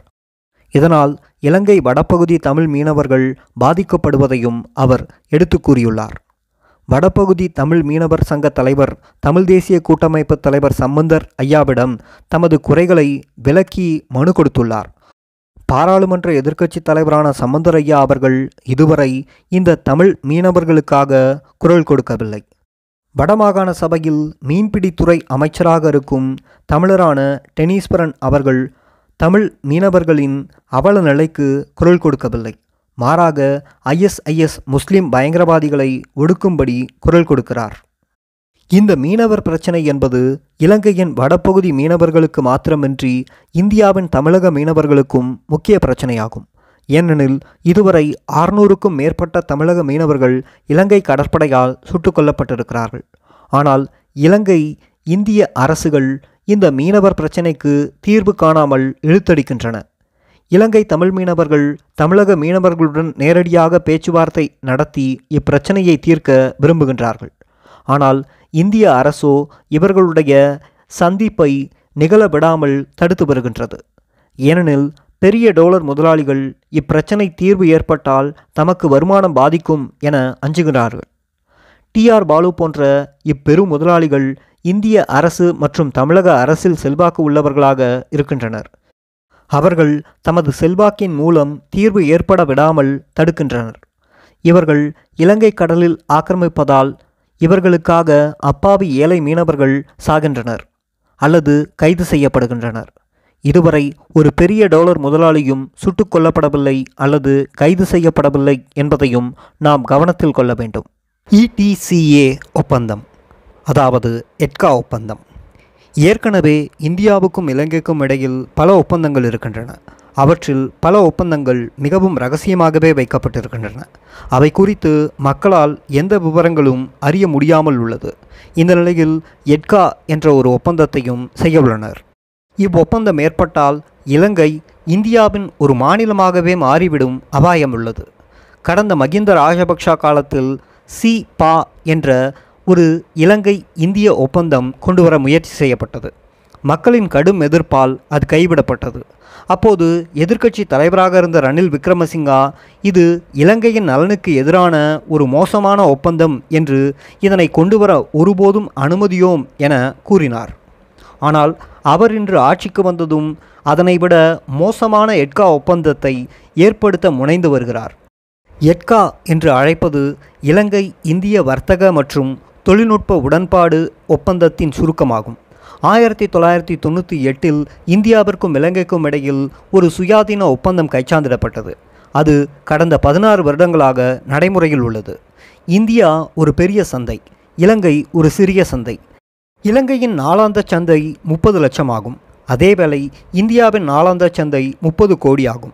ஆகவே இந்த ஒப்பந்தம் மூலம் இலங்கைக்கு பெரிய பயன்மிக்க சந்தை கிடைக்கும் என கூறப்பட்டது. இவ்வாறு கூறி மேற்படி ஒப்பந்தம் செய்யப்பட்டது. இரண்டாயிரம் ஆண்டில் இலங்கை இந்திய வர்த்தக பெறுமதி அறுநூற்றி ஐம்பது மில்லியன் டாலர் ஆகும். ஒப்பந்தத்தின் பின்னர் இரண்டாயிரத்தி பதினாலில் இந்த வர்த்தக பெறுமதி நாலாயிரத்தி அறுநூறு மில்லியன் டாலராக ஆகியது. இதில் இலங்கையின் பங்கு அறுநூற்றி இருபத்தஞ்சு மில்லியன் டாலர். மீதி இந்தியாவினதாகும். அதாவது இந்தியாவிலிருந்து இலங்கைக்கு இறக்குமதியாகும் பொருட்கள் மூவாயிரத்தி தொள்ளாயிரத்தி ஐம்பது மில்லியன் டாலர்கள் ஆகும். ஒப்பந்தம் மூலம் இலங்கைக்கு பயன் கிடைக்கும் என கூறப்பட்டது. ஆனால் அதிக பயனை இந்தியாவே பெற்று வருகிறது. ஒப்பந்தம் மூலம் சமச்சீர் அற்ற வர்த்தகம் நடைபெறுகிறது. ஒப்பந்தத்தில் இந்தியா சில வரிச்சலுகைகளை அளித்திருந்த போதிலும் இலங்கையினால் அதன் பயனை பெற முடியவில்லை. அதற்கு காரணம் இந்தியா வேறு விதமான நடைமுறைகளை பின்பற்றுவதாகும். குறிப்பாக இந்திய அரசியல் நிர்ணய சட்டப்படி அதன் பிராந்திய அரசுகள் சுயாதீனமாக வரி விதிப்புகளை செய்வதாகும். உதாரணமாக தமிழ்நாடு அரசு பொருள் இறக்குமதியின் போது இருபத்தோரு சதவீதம் வரியை விதிக்கின்றது. அதனால் இந்திய அரசு வரிச்சலுகை அளித்திருந்த போதிலும் இலங்கை பொருட்களை தமிழ்நாட்டில் இறக்குமதி செய்து விற்பனை செய்ய முடியாது. அதேபோன்று இலங்கையின் முக்கிய ஏற்றுமதி பொருளான தேயிலையும் இந்திய சந்தையில் விற்க முடியாத நிலை உள்ளது. இலங்கை தேயிலை இந்திய தேயிலையை விட உயர் ரகமாயினும் இந்திய சந்தையை அடைய முடியவில்லை. ஏனெனில் கொச்சின் கல்கத்தா ஆகிய துறைமுகங்களுக்கு மாத்திரமே தேயிலை இறக்குமதி செய்ய இந்திய அரசு அனுமதித்துள்ளது. ஆனால் அந்த பிரதேசங்களில் தேயிலை உற்பத்தி செய்கின்றபடியால் இலங்கை தேயிலையை இறக்குமதி செய்வதை அப்பிரதேச மக்கள் எதிர்க்கின்றனர். இதனால் இலங்கையினால் இந்திய சந்தையில் தேயிலையை விற்க முடியாமல் உள்ளது. இவ்வாறான காரணங்களினால் ஒப்பந்தத்தினால் எதிர்பார்த்த நன்மைகள் இலங்கைக்கு கிடைக்கவில்லை. மாறாக இந்தியா இலங்கை சந்தையை ஆக்கிரமித்தது மாத்திரமே நடைபெற்றது. இலங்கைக்கு தொலைவில் உள்ள நாடு அமெரிக்கா. அமெரிக்காவுடன் இலங்கை எந்த வர்த்தக ஒப்பந்தமும் செய்து கொள்ளவில்லை. ஆனால் இலங்கையின் ஏற்றுமதியில் இருபத்தி ஐந்து சதவீதம் அமெரிக்காவுடனே நடைபெறுகிறது. அதேபோல் இங்கிலாந்தும் இலங்கைக்கு தொலைவில் உள்ள ஒரு நாடாகும். அதனுடனும் இலங்கை எந்த வர்த்தக ஒப்பந்தமும் செய்யவில்லை. ஆனால் இலங்கையின் ஏற்றுமதியில் பத்து சதவீதம் இங்கிலாந்துடனேயே நடைபெறுகிறது. இவ்வாறு எவ்வித ஒப்பந்தமும் இன்றி தொலைவில் உள்ள நாடுகளுடன் இலங்கையின் முக்கிய வர்த்தகம் நடைபெறுகிறது. ஆனால் அயல் நாடான இந்தியாவுடன் ஒப்பந்தத்துடன் ஆறு சதவீத ஏற்றுமதி நடைபெறுகிறது. எனவே உண்மையில் இலங்கைக்கு பாதிப்பான இந்த ஒப்பந்தம் நீக்கப்பட வேண்டும் அல்லது திருத்தப்பட வேண்டும். ஆனால் இலங்கை அரசு இதைவிட மோசமான எட்கா ஒப்பந்தத்தை மேற்கொள்ள முனைகிறது. இதற்கிடையே சேவைத்துறையையும் உள்ளடக்கும் வகையில் புதிய எட்கா ஒப்பந்தத்தில் செய்ய முயல்கின்றனர்.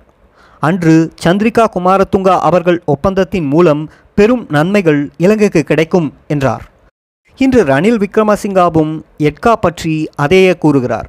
கடந்த கால அனுபவத்தின்படி ஒப்பந்தம் இந்தியாவிற்கு இலங்கை சந்தையை கைப்பற்ற வாய்ப்பு தந்த அதேவேளை இலங்கை முன்னர் இருந்த சந்தையையும் இழந்திருப்பது தெளிவாகின்றது. இந்த நிலையில் புதிய எட்கா ஒப்பந்தத்தில் ஒரு சேவை ஒப்பந்தத்தையும் செய்வதற்கு முயல்கின்றனர்.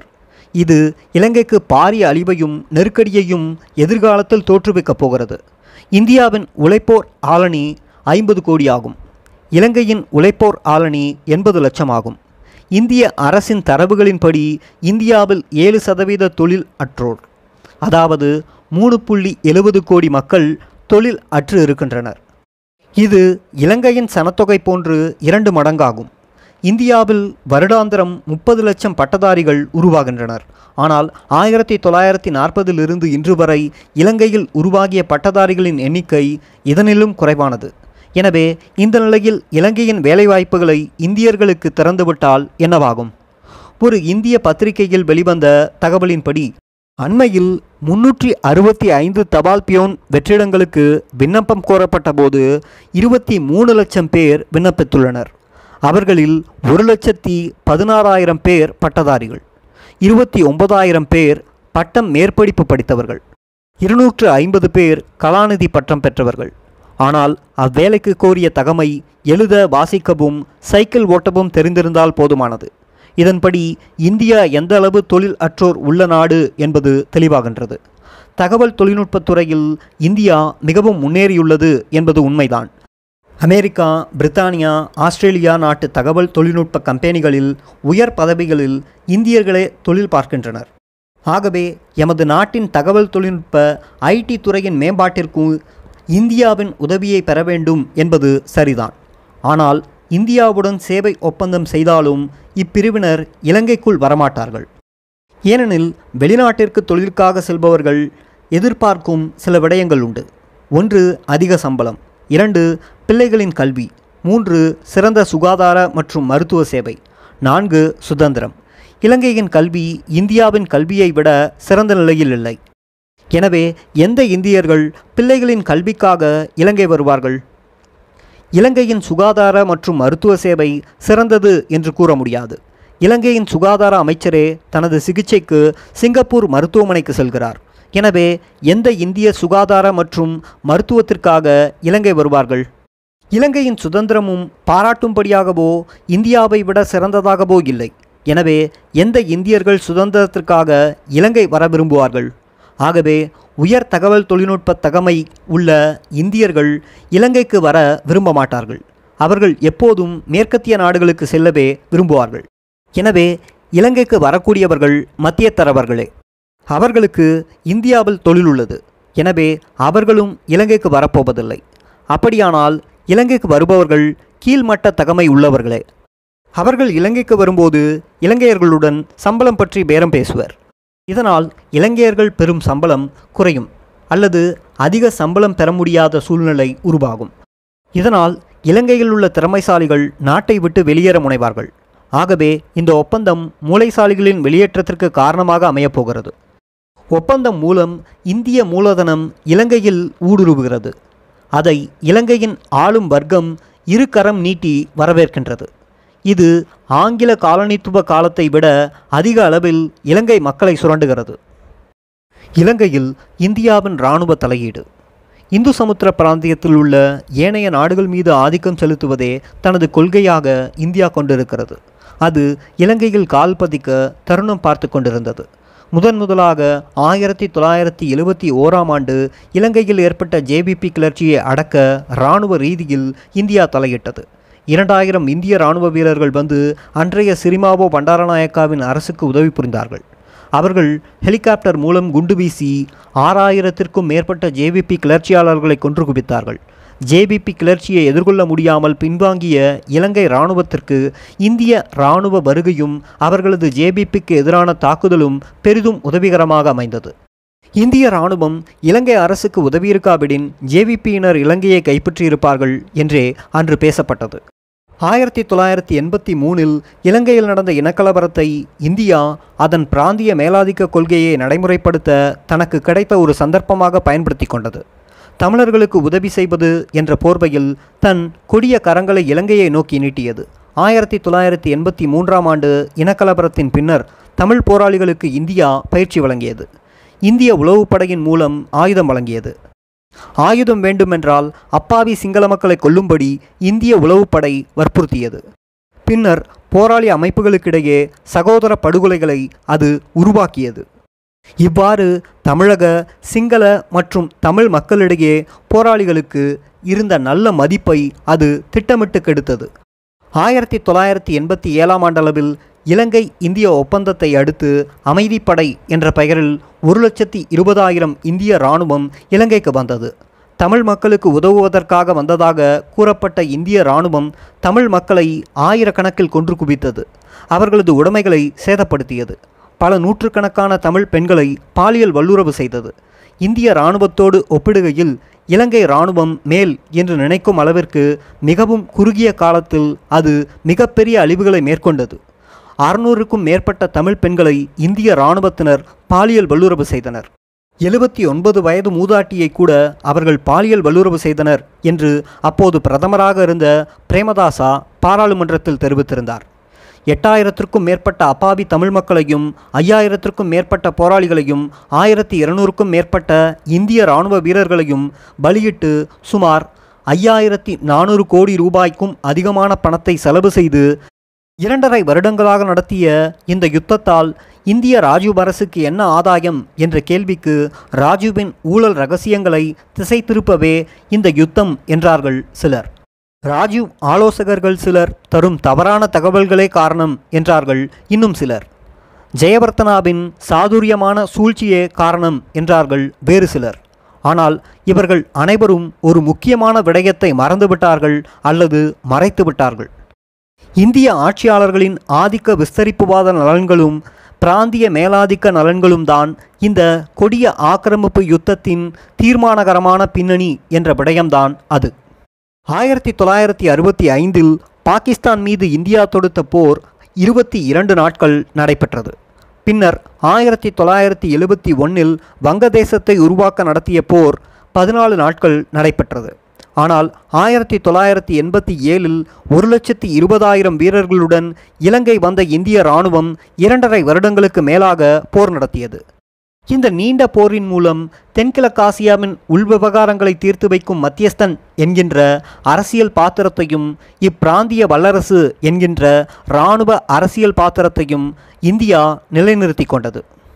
இந்திய படைகள் இலங்கையில் இருந்த வேளை இந்திய வெளியுறவுத்துறை அமைச்சு இந்திய படைகள் இலங்கையில் தங்கியிருப்பதென்பது இந்தியாவின் அயலுறவு கொள்கைக்கு ஏராளமான பயன் விளைவிக்கக்கூடியதாகும். இதன் மூலம் இந்தியா ஒரு பிராந்திய வல்லரசாக இறுதியாகவும் உறுதியாகவும் பரிணாமித்துள்ளது. இந்தியாவின் பிராந்திய மற்றும் சர்வதேசிய அரசியலாசை நிறைவேற்றத்தில் இது ஓர் திருப்புமுனை என்று தெரிவித்தது.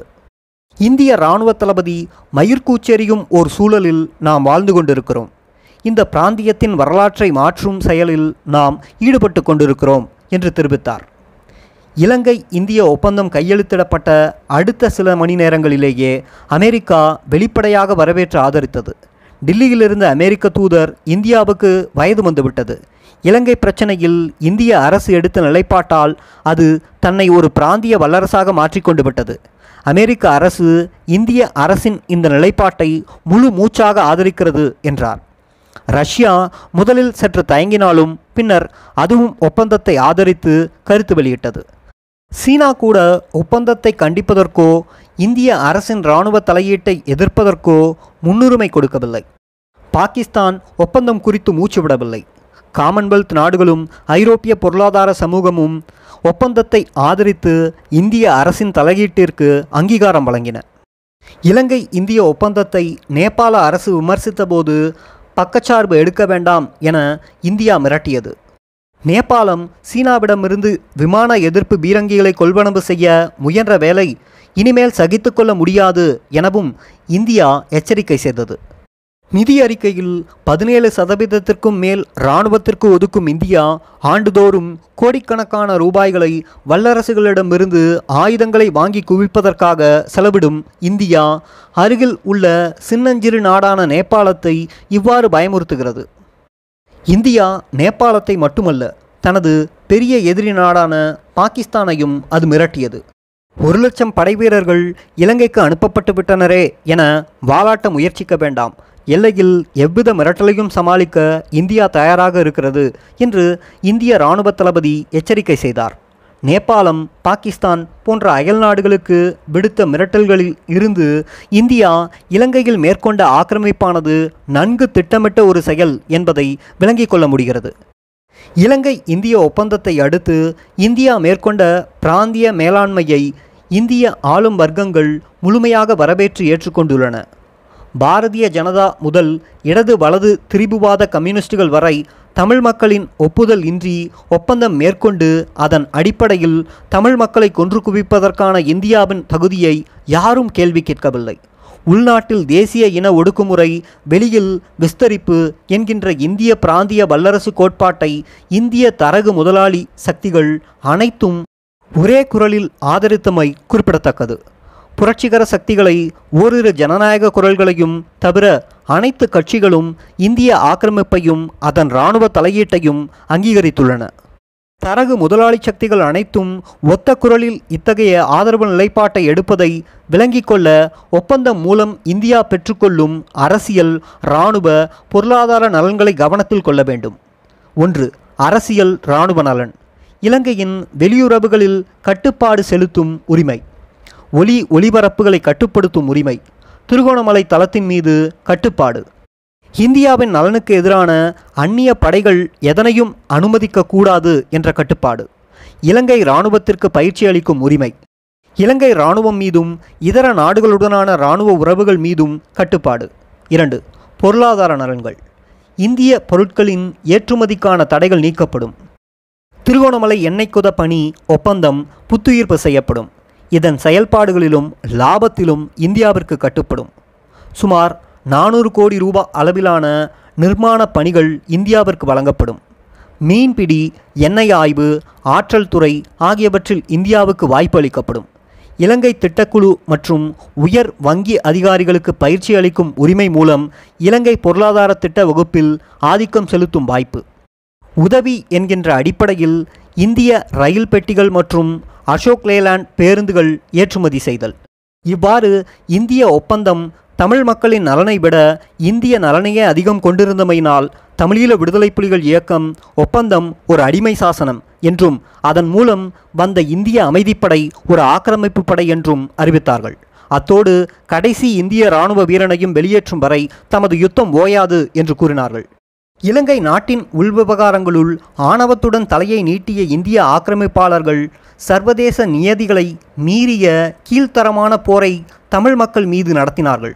யாழ்ப்பாணத்தில் பத்து தமிழருக்கு ஒரு இந்திய இராணுவ வீரர் என்ற விகிதத்தில் படைகளை குவித்த பிறகும் கூட தமிழ் மக்களின் வீரம் செறிந்த போராட்டத்தை அவ் ஆக்கிரமிப்பாளர்களால் நசுக்க முடியவில்லை.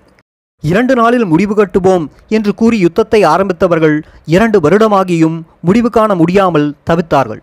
ஒரு தேசிய இனத்தை அதன் சொந்த மண்ணில் எந்த ஒரு வல்லரசாலும் தோற்கடிக்க முடியாது என்ற வரலாற்று உண்மையை தமிழ் மக்கள் தமது போராட்டத்தின் மூலம் நிரூபித்தார்கள். இலங்கை இந்திய ஒப்பந்தம் மேற்கொண்ட காலகட்டத்தில் இந்தியாவில் வரலாறு காணாத வறட்சி நிலவியது. வறட்சியால் தானிய உற்பத்தி இரண்டு புள்ளி ஏழு கோடி டன் குறைந்திருந்தது. வறட்சியை சமாளிக்க இந்திய அரசுக்கு மேலதிகமாக இரண்டாயிரத்தி ஐநூறு கோடி ரூபாய் தேவைப்பட்டது. ஒரிசா மாநிலத்தில் நூற்றுக்கும் மேற்பட்டோர் பட்டினியால் செத்தனர். கர்நாடகா ஆந்திர மாநிலத்திலும் கூட வறுமையின் கொடுமை தாங்க முடியாமல் விவசாயிகள் தற்கொலை செய்து கொண்டார்கள். விலைவாசி பதினாலு சதவீதம் அதிகரித்திருந்தது. பணவீக்கம் பத்து சதவீதத்தை தாண்டி இருந்தது இந்த சூழலில்தான் அமைதிப்படைக்கு தினந்தோறும் ஆறு கோடி ரூபாய்கள் அதாவது மாதம் ஒன்றிற்கு நூற்றி எண்பது கோடி ரூபாய் வீதம் இரண்டரை வருடங்களாக மொத்தம் ஐயாயிரத்தி நானூறு கோடி ரூபாவை இந்திய அரசு செலவு செய்தது. இது பற்றி இந்திய அரசோ அல்லது இந்திய எதிர்க்கட்சிகளோ கவலை கொள்ளவில்லை. ஏகாதிபத்தியங்களின் ஆசியோடு பிராந்திய வல்லரசாக இந்தியா மாறியிருப்பதன் விளைவாக முதற்கட்டமாக பலியாகி இருப்பவர்கள் இலங்கை மக்கள். அடுத்தது இந்திய மக்கள். மாபெரும் வறட்சி பட்டினி சாவுகள் விலைவாசி ஏற்றம் போன்ற இந்திய மக்களின் துன்பங்களை இலங்கை மீதான ஆக்கிரமிப்பு இரட்டிப்பாக்கியுள்ளது. இதனால் இந்திய மக்கள் மீது மேலதிக சுமை ஏற்றப்பட்டுள்ளது. இலங்கை ஆக்கிரமிப்பின் மூலம் இந்திய அரசு தன்னை தெற்காசியாவின் போலீஸ்காரனாக நியமித்துக் கொண்டிருக்கிறது. இந்த பெருமைக்காகவும் இதனால் கிடைக்கும் ஆதாயங்களுக்காகவும் இந்திய அரசு இன்னும் ஆயிரக்கணக்கானோரை கொலை செய்யவும் கோடிக்கணக்கான ரூபாய் செலவழிக்கவும் தயாராக இருக்கிறது. இந்திய நாட்டில் ஏராளமாக கொள்ளையடிக்கும் அமெரிக்க மற்றும் ஏகாதிபத்தியங்களுக்கும் இது முழு திருப்தியே. தென்னாசியாவில் வெளிப்பட்டிருக்கும் இந்திய மேலாண்மையினால் பயனடையப் போகிறவர்கள் மூன்றாம் உலக நாடுகளை தங்களுக்குள் பகிர்ந்து கொண்டுள்ள ஏகாதிபத்தியங்களும் அவற்றின் ஏஜென்ட்டுகளாக விளங்கும் உள்நாட்டு தரகு முதலாளி வர்க்கமும் மட்டுமே. இதனால் மகத்தான இழப்புக்குள்ளாகியிருப்பவர்கள் தென்னாசிய மக்களே. முள்ளிவாய்க்கால் அபலம். தமிழீழ விடுதலை புலிகளுக்கும் இலங்கை இராணுவத்திற்குமான இறுதிப் போரில் முள்ளிவாய்க்காலில் கடைசி இரு தருணங்களில் மட்டும் நாற்பதாயிரம் அப்பாவி தமிழ் மக்கள் கொல்லப்பட்டதாக ஐநா அறிக்கை கூறுகிறது. போரின் பேரால் இலங்கை அரசு மேற்கொண்ட இவ்வினப்படுகொலையில் இந்திய அரசுக்கும் பங்கு உண்டு என மாகாண சபை உறுப்பினர் ஆனந்தி சசிதரன் குற்றம் சாட்டியுள்ளார். இறுதி யுத்தத்தில் இந்தியா நேரடியாக தலையீடு நடத்தியது என்றும் தமிழர்களை அழித்து ஒழித்துவிட்டு ஆறு ஆண்டுகளாகியும் இந்தியா மௌனத்தில் இருப்பதாகவும் அவர் தெரிவித்துள்ளார். இந்திய மத்திய அரசின் பிரணாப் முகர்ஜி நம்பியார் சிவசங்கர் மேனன் ஆகியோரின் திட்டத்திற்கு அமைய கலைஞர் கருணாநிதியின் மகள் கனிமொழியே சரணடையுமாறு தொலைபேசியில் பதினாறு ஐந்து இரண்டாயிரத்தி ஒம்பது அன்று கூறியதாகவும் அதற்கு உயிரோடு இருக்கும் நேரடியான சாட்சி தானே என்றும் ஆனந்தி கூறியுள்ளார். கனிமொழி ஆனந்தியின் இந்த குற்றச்சாட்டை ஆதாரமற்றது என்று கூறி நிராகரித்ததோடு ஆனந்தி யார் என்றே தனக்கு தெரியாது என்றும் கிண்டலாக பதிலளித்துள்ளார்.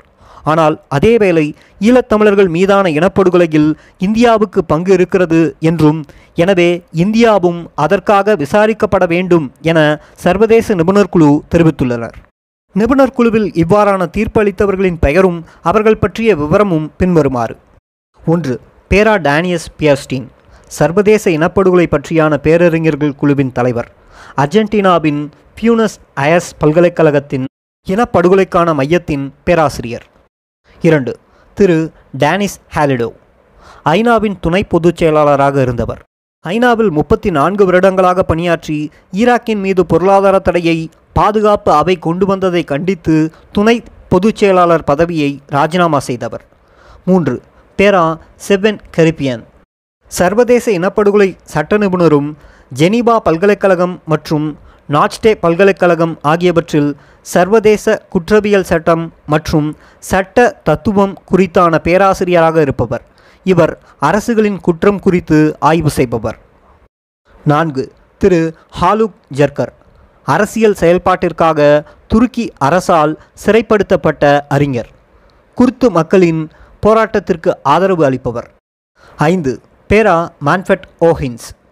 ஜெர்மனியின் பிரிமென் பல்கலைக்கழகத்தின் அரசியல் சமூகவியல் சட்டத்தின் சமூகவியல் துறை பேராசிரியர்.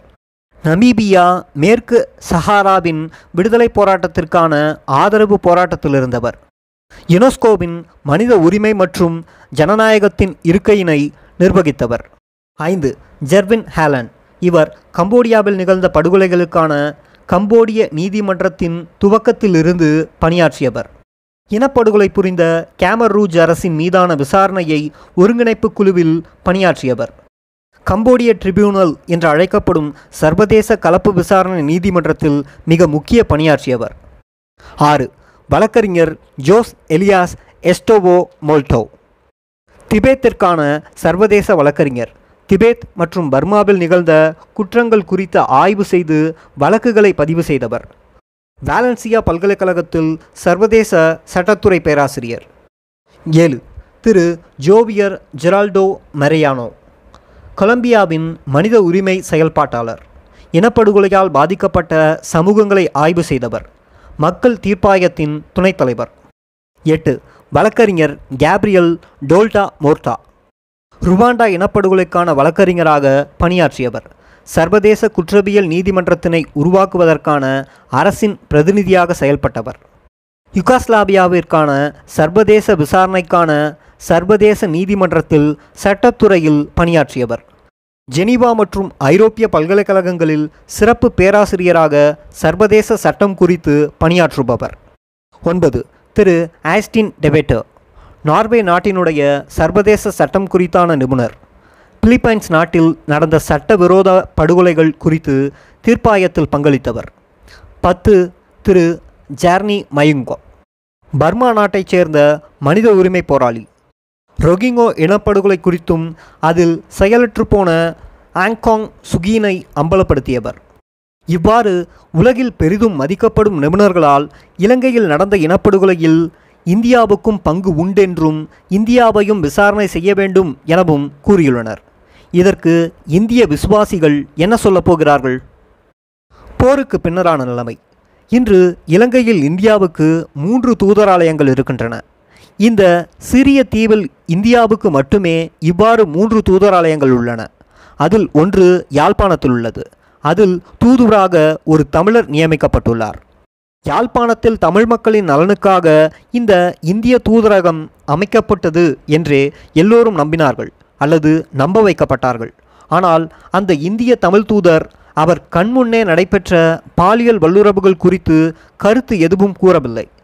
அந்த இந்திய தமிழ் தூதர் இலங்கை இராணுவத்தின் எந்த ஆக்கிரமிப்புகளையும் கண்டித்ததில்லை.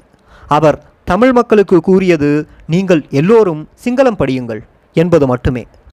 தமிழ் மக்களை சிங்களம் படிக்குமாறு கூறுவதற்காகவா யாழ்ப்பாணத்தில் ஒரு இந்திய தூதுவராலயம் அமைக்கப்பட்டுள்ளது ஆங்கிலேய காலத்தில் காலனி நாடுகளில் இருந்த வைசாய்க்களைப் போன்றே இலங்கையில் உள்ள இந்திய தூதுவர்கள் நடந்து கொள்கின்றார்கள்.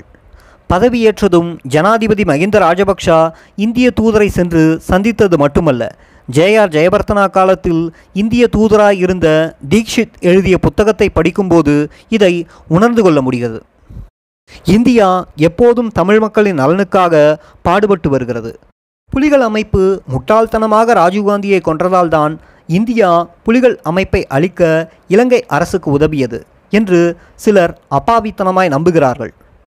புலிகள் ராஜீவ்காந்தியை கொன்றிருக்காவிடனும் கூட இந்திய அரசால் அவர்கள் அழிக்கப்பட்டிருப்பார்கள் என்பதே உண்மையாகும். ஏனெனில் புலிகள் தாங்கள் பலமாக இருக்கும் வரையில் தமிழ் பகுதிகளில் இந்தியாவையோ அல்லது வேறு எந்த வெளிசக்திகளையோ தமிழ் பிரதேசங்களின் வளங்களை சுரண்டவோ அல்லது கொள்ளையடிக்கவோ அனுமதிக்கவில்லை. வடக்கு மற்றும் கிழக்கில் புலிகள் முற்றாக அளிக்கப்பட்டதும் அப்பிரதேசங்கள் யாவும் இந்தியாவுக்கு தாரை வர்க்கப்பட்டுள்ளன. இதிலிருந்து முழு இலங்கையையும் கைப்பற்றுவதற்காகவே இந்தியா புலிகளை அழிக்க இலங்கை அரசுக்கு உதவியுள்ளது என்பதை உணர்ந்து கொள்ள முடிகிறது.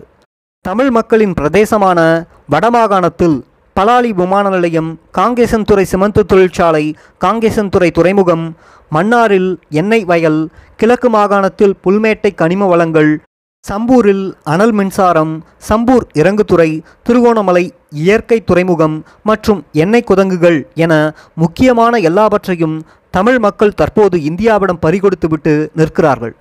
தமிழ் மக்களுக்கு உதவி செய்வதாக கூறி இனப்பிரச்சனையில் தலையிட்ட இந்தியா இன்று முழு இலங்கையையும் ஆக்கிரமித்திருப்பதை கண்முன்னே காண்கின்றோம். இலங்கை மக்களின் ஆக்கிரமிப்புக்கு எதிரான போராட்ட வரலாறு. இலங்கை ஒரு சிறிய தீவுதான். ஆனால் அந்த தீவின் மக்களோ வீரம் செறிந்த போராட்ட வரலாற்றின் சொந்தக்காரர்கள். இலங்கை மக்கள் எப்போதும் அநீதிக்கும் ஆக்கிரமிப்புக்கும் எதிராக போராடி வந்திருக்கிறார்கள். அண்மை காலங்களில் அவர்களது போர்க்குணம் மடை மாற்றப்பட்டு தம்மிடையே மோதிக்கொண்டாலும் இன்னும் அவர்களது போர்க்குணம் குறைந்துவிடவில்லை. மன்னர் காலத்தில் தென்னிந்தியாவிலிருந்து பல மன்னர்கள் படையெடுத்த போதும் எந்த மன்னர்களாலும் முழு இலங்கையையும் பல காலம் அவர்களால் அடிமைப்படுத்தி வைத்திருக்க முடியவில்லை. அதன் பின்னர் காலனி காலத்திலும் கூட போர்த்துகேயர் இலங்கையின் கரையோரத்தை கைப்பற்றினார்கள். அதை கூட அவர்களால் நூறு வருடங்களுக்கு மேல் வைத்திருக்க முடியவில்லை. அதன் பின்னர் வந்த ஓலாந்தர்களாலும் இலங்கையின் கரையோரத்தையே கைப்பற்ற முடிந்தது. அவர்களும் நூறு வருடங்களுக்கு மேல் இலங்கையை வைத்திருக்க முடியவில்லை. அதன் பின்னர் வந்த ஆங்கிலேயர்கள் முழு இலங்கையையும் கைப்பற்றியிருந்தாலும் அவர்களால் நூற்றி ஐம்பது வருடத்திற்கு மேல் வைத்திருக்க முடியவில்லை. எங்கேயோ தூரத்தில் இருந்த லட்சத்தீவையும் அந்தமான் தீவையும் கூட இந்தியாவுடன் இணைத்த ஆங்கிலேயர்களால் அருகிலிருந்த இலங்கை தீவை இந்தியாவுடன் இணைக்க முடியவில்லை. சுதந்திரத்திற்கு பின்னர் காஷ்மீர் சிக்கிம் போன்ற நாடுகளை இந்தியாவுடன் இணைத்த இரும்பு மனிதர் பட்டேலாலும் கூட இலங்கையை இந்தியாவுடன் இணைக்க முடியவில்லை. இவர்கள் எல்லோராலும் இலங்கையை அடிமைப்படுத்த முடியாமைக்கு காரணம் இலங்கை மக்களின் அடிமைத்தனத்திற்கு எதிரான உணர்வும் அதற்கான வீரம் செறிந்த போராட்ட குணமுமே. இந்திய ஆக்கிரமிப்பிலிருந்து விடுபடுவது எப்படி? இன்று இலங்கையை இந்தியா முழுமையாக ஆக்கிரமித்துள்ளமையை சில உதாரணங்கள் மூலம் இதுவரை கண்டோம். ஆனால் இன்றும் கூட இத்தனையையும் சுட்டிக்காட்டியும் கூட இந்திய ஆக்கிரமிப்பு என்பதை ஏற்றுக்கொள்ளாமல் அதாவது இந்தியா தமிழ் மக்களுக்கு நன்மை செய்யும் என்று நம்பிக்கொண்டு சிலர் இருக்கிறார்கள். அதுவும் சில தமிழ் ஆய்வாளர்கள் இலங்கையில் சீனா ஆதிக்கம் அதிகரித்துவிட்டது என்றும் எனவே சீனாவுக்கு எதிராக தமிழ் மக்களுக்கு இந்தியா உதவி செய்யும் என்றும் அரசியல் ஆய்வுகள் எழுதி கொண்டிருக்கிறார்கள். இன்னும் சிலர் தற்போதைய இந்திய அரசு மோடி பிஜேபி அரசு இந்து மத சார்பானது என்றும் எனவே இந்து தமிழீழம் கோரினால் அது நிச்சயம் உதவி செய்யும் என்றும் கூறுகிறார்கள். உலகில் ஒரே இந்து நாடு என அறியப்பட்ட நேபாள நாட்டிற்கு இந்திய அரசு உதவி செய்யவில்லை. மாறாக இலங்கையை ஆக்கிரமித்தது போல் நேபாளத்தையும் ஆக்கிரமிக்க முயல்கிறது. இந்த இந்திய ஆக்கிரமிப்பிற்கு எதிராக நேபாள மக்கள் ஒன்றிணைந்து பாரிய எதிர்ப்பினை அண்மையில் தெரிவித்துள்ளார்கள். இதனை தெரிந்து கொண்டும் இலங்கையில் இந்து தமிழீழம் அமைக்க இந்தியா உதவும் என்று இவர்கள் எப்படி நம்புகிறார்கள்? இந்தியாவானது சோசலிச தமிழீழத்தையோ அல்லது இந்து தமிழீழத்தையோ அல்லது எந்த ஒரு தமிழீழத்தையுமோ அமைக்க ஒருபோதும் உதவப்போவதில்லை. தமிழ் மக்களின் விடுதலைக்கு இந்தியா ஒருபோதும் உதவாது. மாறாக தமிழ் மக்களின் விடுதலை போராட்டத்தை நசுக்கும் ஒரு எதிரியாகவே இருக்கும். இந்த உண்மையை இனியாவது அனைவரும் உணர்ந்து கொள்ள வேண்டும். இந்திய அரசுக்கு எதிராக காஷ்மீர் மக்கள் போராடுகிறார்கள் மணிப்பூர் மக்கள் போராடுகிறார்கள் நாகாலாந்து மக்கள் போராடுகிறார்கள் அசாம் திரிபுரா மக்கள் போராடுகிறார்கள். மாவோயிஸ்டுகள் தலைமையில் ஆதிவாசி மக்கள் போராடுகிறார்கள். இந்த மக்களின் போராட்டங்களை எல்லாம் ஈவு இரக்கமின்றி இந்திய அரசு தனது இராணுவத்தின் மூலம் நசுக்கி வருகிறது. இவ்வாறு தன் சொந்த மக்களையே நசுக்கி வரும் இந்திய அரசு இலங்கையில் தமிழ் மக்களுக்கு உதவும் என்று நம்பும் சிலரின் முட்டாள்தனத்தை என்னவென்று அழைப்பது? இந்திய அரசு தரகு முதலாளிகளின் அரசாகும். அதனால்தான் அது தனது பெரிய சந்தையை அமெரிக்கா ரஷ்யா மற்றும் பிரித்தானிய வல்லரசுகள் சுரண்டுவதற்கு அனுமதித்து வருகிறது. இந்திய பெரிய சந்தைக்காக இலங்கை போன்ற நாடுகளின் சிறிய சந்தையை இழக்க இந்த வல்லரசு நாடுகள் தயாராக உள்ளன. எனவேதான் அவ்வேகாதிபத்திய நாடுகள் இந்தியா தனது பெரியண்ணாத்தை தனத்தை இலங்கை போன்ற அதன் அருகிலுள்ள சிறிய நாடுகள் காட்டுவதற்கும் ஆக்கிரமித்து சுரண்டுவதற்கும் அனுமதிக்கின்றன. எனவே இந்தியாவிற்கு எதிராக அமெரிக்கா உதவும் பிரித்தானியா உதவும் என நம்புவது முட்டாள்தனமாகவே இருக்கும். இந்தியா இலங்கையை மட்டும் ஆக்கிரமிக்கவில்லை. அது தன் அருகிலுள்ள மாலத்தீவையும் ஆக்கிரமிக்கிறது. அது நேபாளம் பூட்டான் போன்ற நாடுகளையும் ஆக்கிரமிக்கிறது. அது பங்களாதேஷ் பாகிஸ்தான் நாடுகளையும் ஆக்கிரமிக்க முயல்கிறது. இவ்வாறு அது தன் அருகிலுள்ள நாடுகள் அனைத்தையும் ஆக்கிரமித்து சுரண்ட முனைகிறது. அது தன்னை தென்கிழக்காசியாவின் இந்து சமுத்திர பிராந்தியத்தில் ஒரு பெரியண்ணையாக கருதி நாட்டாமை செய்ய முயல்கிறது. இதனை உலக ரவுடியான அமெரிக்க வல்லரசும் அனுமதிக்கிறது. எனவே இந்திய ஆக்கிரமிப்புக்கு எதிராக போராடுவதற்கு அமெரிக்க மற்றும் எந்த ஒரு வல்லரசும் மக்களுக்கு உதவப் போவதில்லை. உலக நாடுகளை தம்மிடையே கூறு போட்டுக் கொள்வதே ஏகாதிபத்திய நாடுகளின் அடிப்படை கோட்பாடாகும். இலங்கையை இந்தியா தன் ஆதிக்கத்திற்குள் வைத்துக்கொள்ள ஏகாதிபத்திய நாடுகளுக்கிடையே எழுதப்படாத ஒப்பந்தம் ஒன்று உண்டு. ஏதாவது ஒரு வல்லரசின் அடிவருடியாக இருந்தே அரசியல் பிளப்பை நடத்தி வருகின்ற இலங்கை ஆட்சியாளர்கள் இந்திய ஆக்கிரமிப்பை விரட்டியடிப்பார்கள் என்று எதிர்பார்ப்பது முட்டாள்தனமாகவே இருக்கும். இவர்கள் தமது ஆட்சி நலனுக்காக முழுமையாக மண்டியிடுவர் அல்லது எல்லைக்குட்பட்டு எதிர்ப்பர். எனவே இந்திய ஆக்கிரமிப்பை முற்றிலும் விரட்டியடிக்கவும் ஏகாதிபத்தியங்களின் பிடியிலிருந்து இலங்கையை முழுமையாக விடுவிக்கவும் இலங்கையில் ஒரு உண்மையான ஜனநாயக அரசை அமைக்கவும் வலிமையுள்ள ஒரு புரட்சிகர இயக்கம் வளர்வதே இலங்கை மக்களுக்கு சரியான தீர்வாக அமையும். தோழர் தமிழரசன் மற்றும் தோழர் சண்முகநாதன் ஆகியோர் சுட்டிக்காட்டியதை ஏற்றுக்கொள்ள அன்றைய போராட்ட அமைப்புகள் தவறிவிட்டன. அதன் விளைவுகளை இன்று தமிழ் மக்கள் உட்பட இலங்கை மக்கள் அனைவரும் அனுபவிக்கின்றார்கள். இனியாவது தமிழ் மக்களுக்காக போராடும் அமைப்புகள் இவர்களின் கூற்றை புரிந்து கொள்ள வேண்டும். தமிழ் சிங்கள உழைக்கும் மக்கள் மட்டுமல்ல தமிழகத்தில் உள்ள புரட்சிகர அமைப்புகளுடன் ஒன்றுபட்டு ஐக்கியப்பட்டு போராடுவதன் மூலமே இந்திய ஆக்கிரமிப்பில் இருந்து விடுபட முடியும். இலங்கை இனவாத அரசியல் தலைவர்கள் தமிழ் மக்கள் சிங்கள மக்கள் என இருவரையும் ஏமாற்றி வருகிறார்கள். இனங்களுக்கிடையே இனவாதத்தை தூண்டி இனங்களுக்கிடையே மோதல்களை உருவாக்கி மக்களை பிளவுபடுத்தி முதலாளித்துவ ஆதிக்கத்தை நிலைநிறுத்த முயல்கிறார்கள் என்பதை தமிழ் சிங்கள மக்கள் அனைவரும் விளங்கிக் கொள்ள வேண்டும். பொது எதிரிக்கு எதிராக அனைத்து மக்களும் ஒன்றுபட்டு எல்லா முனைகளிலும் போரிட முன்வர வேண்டும்.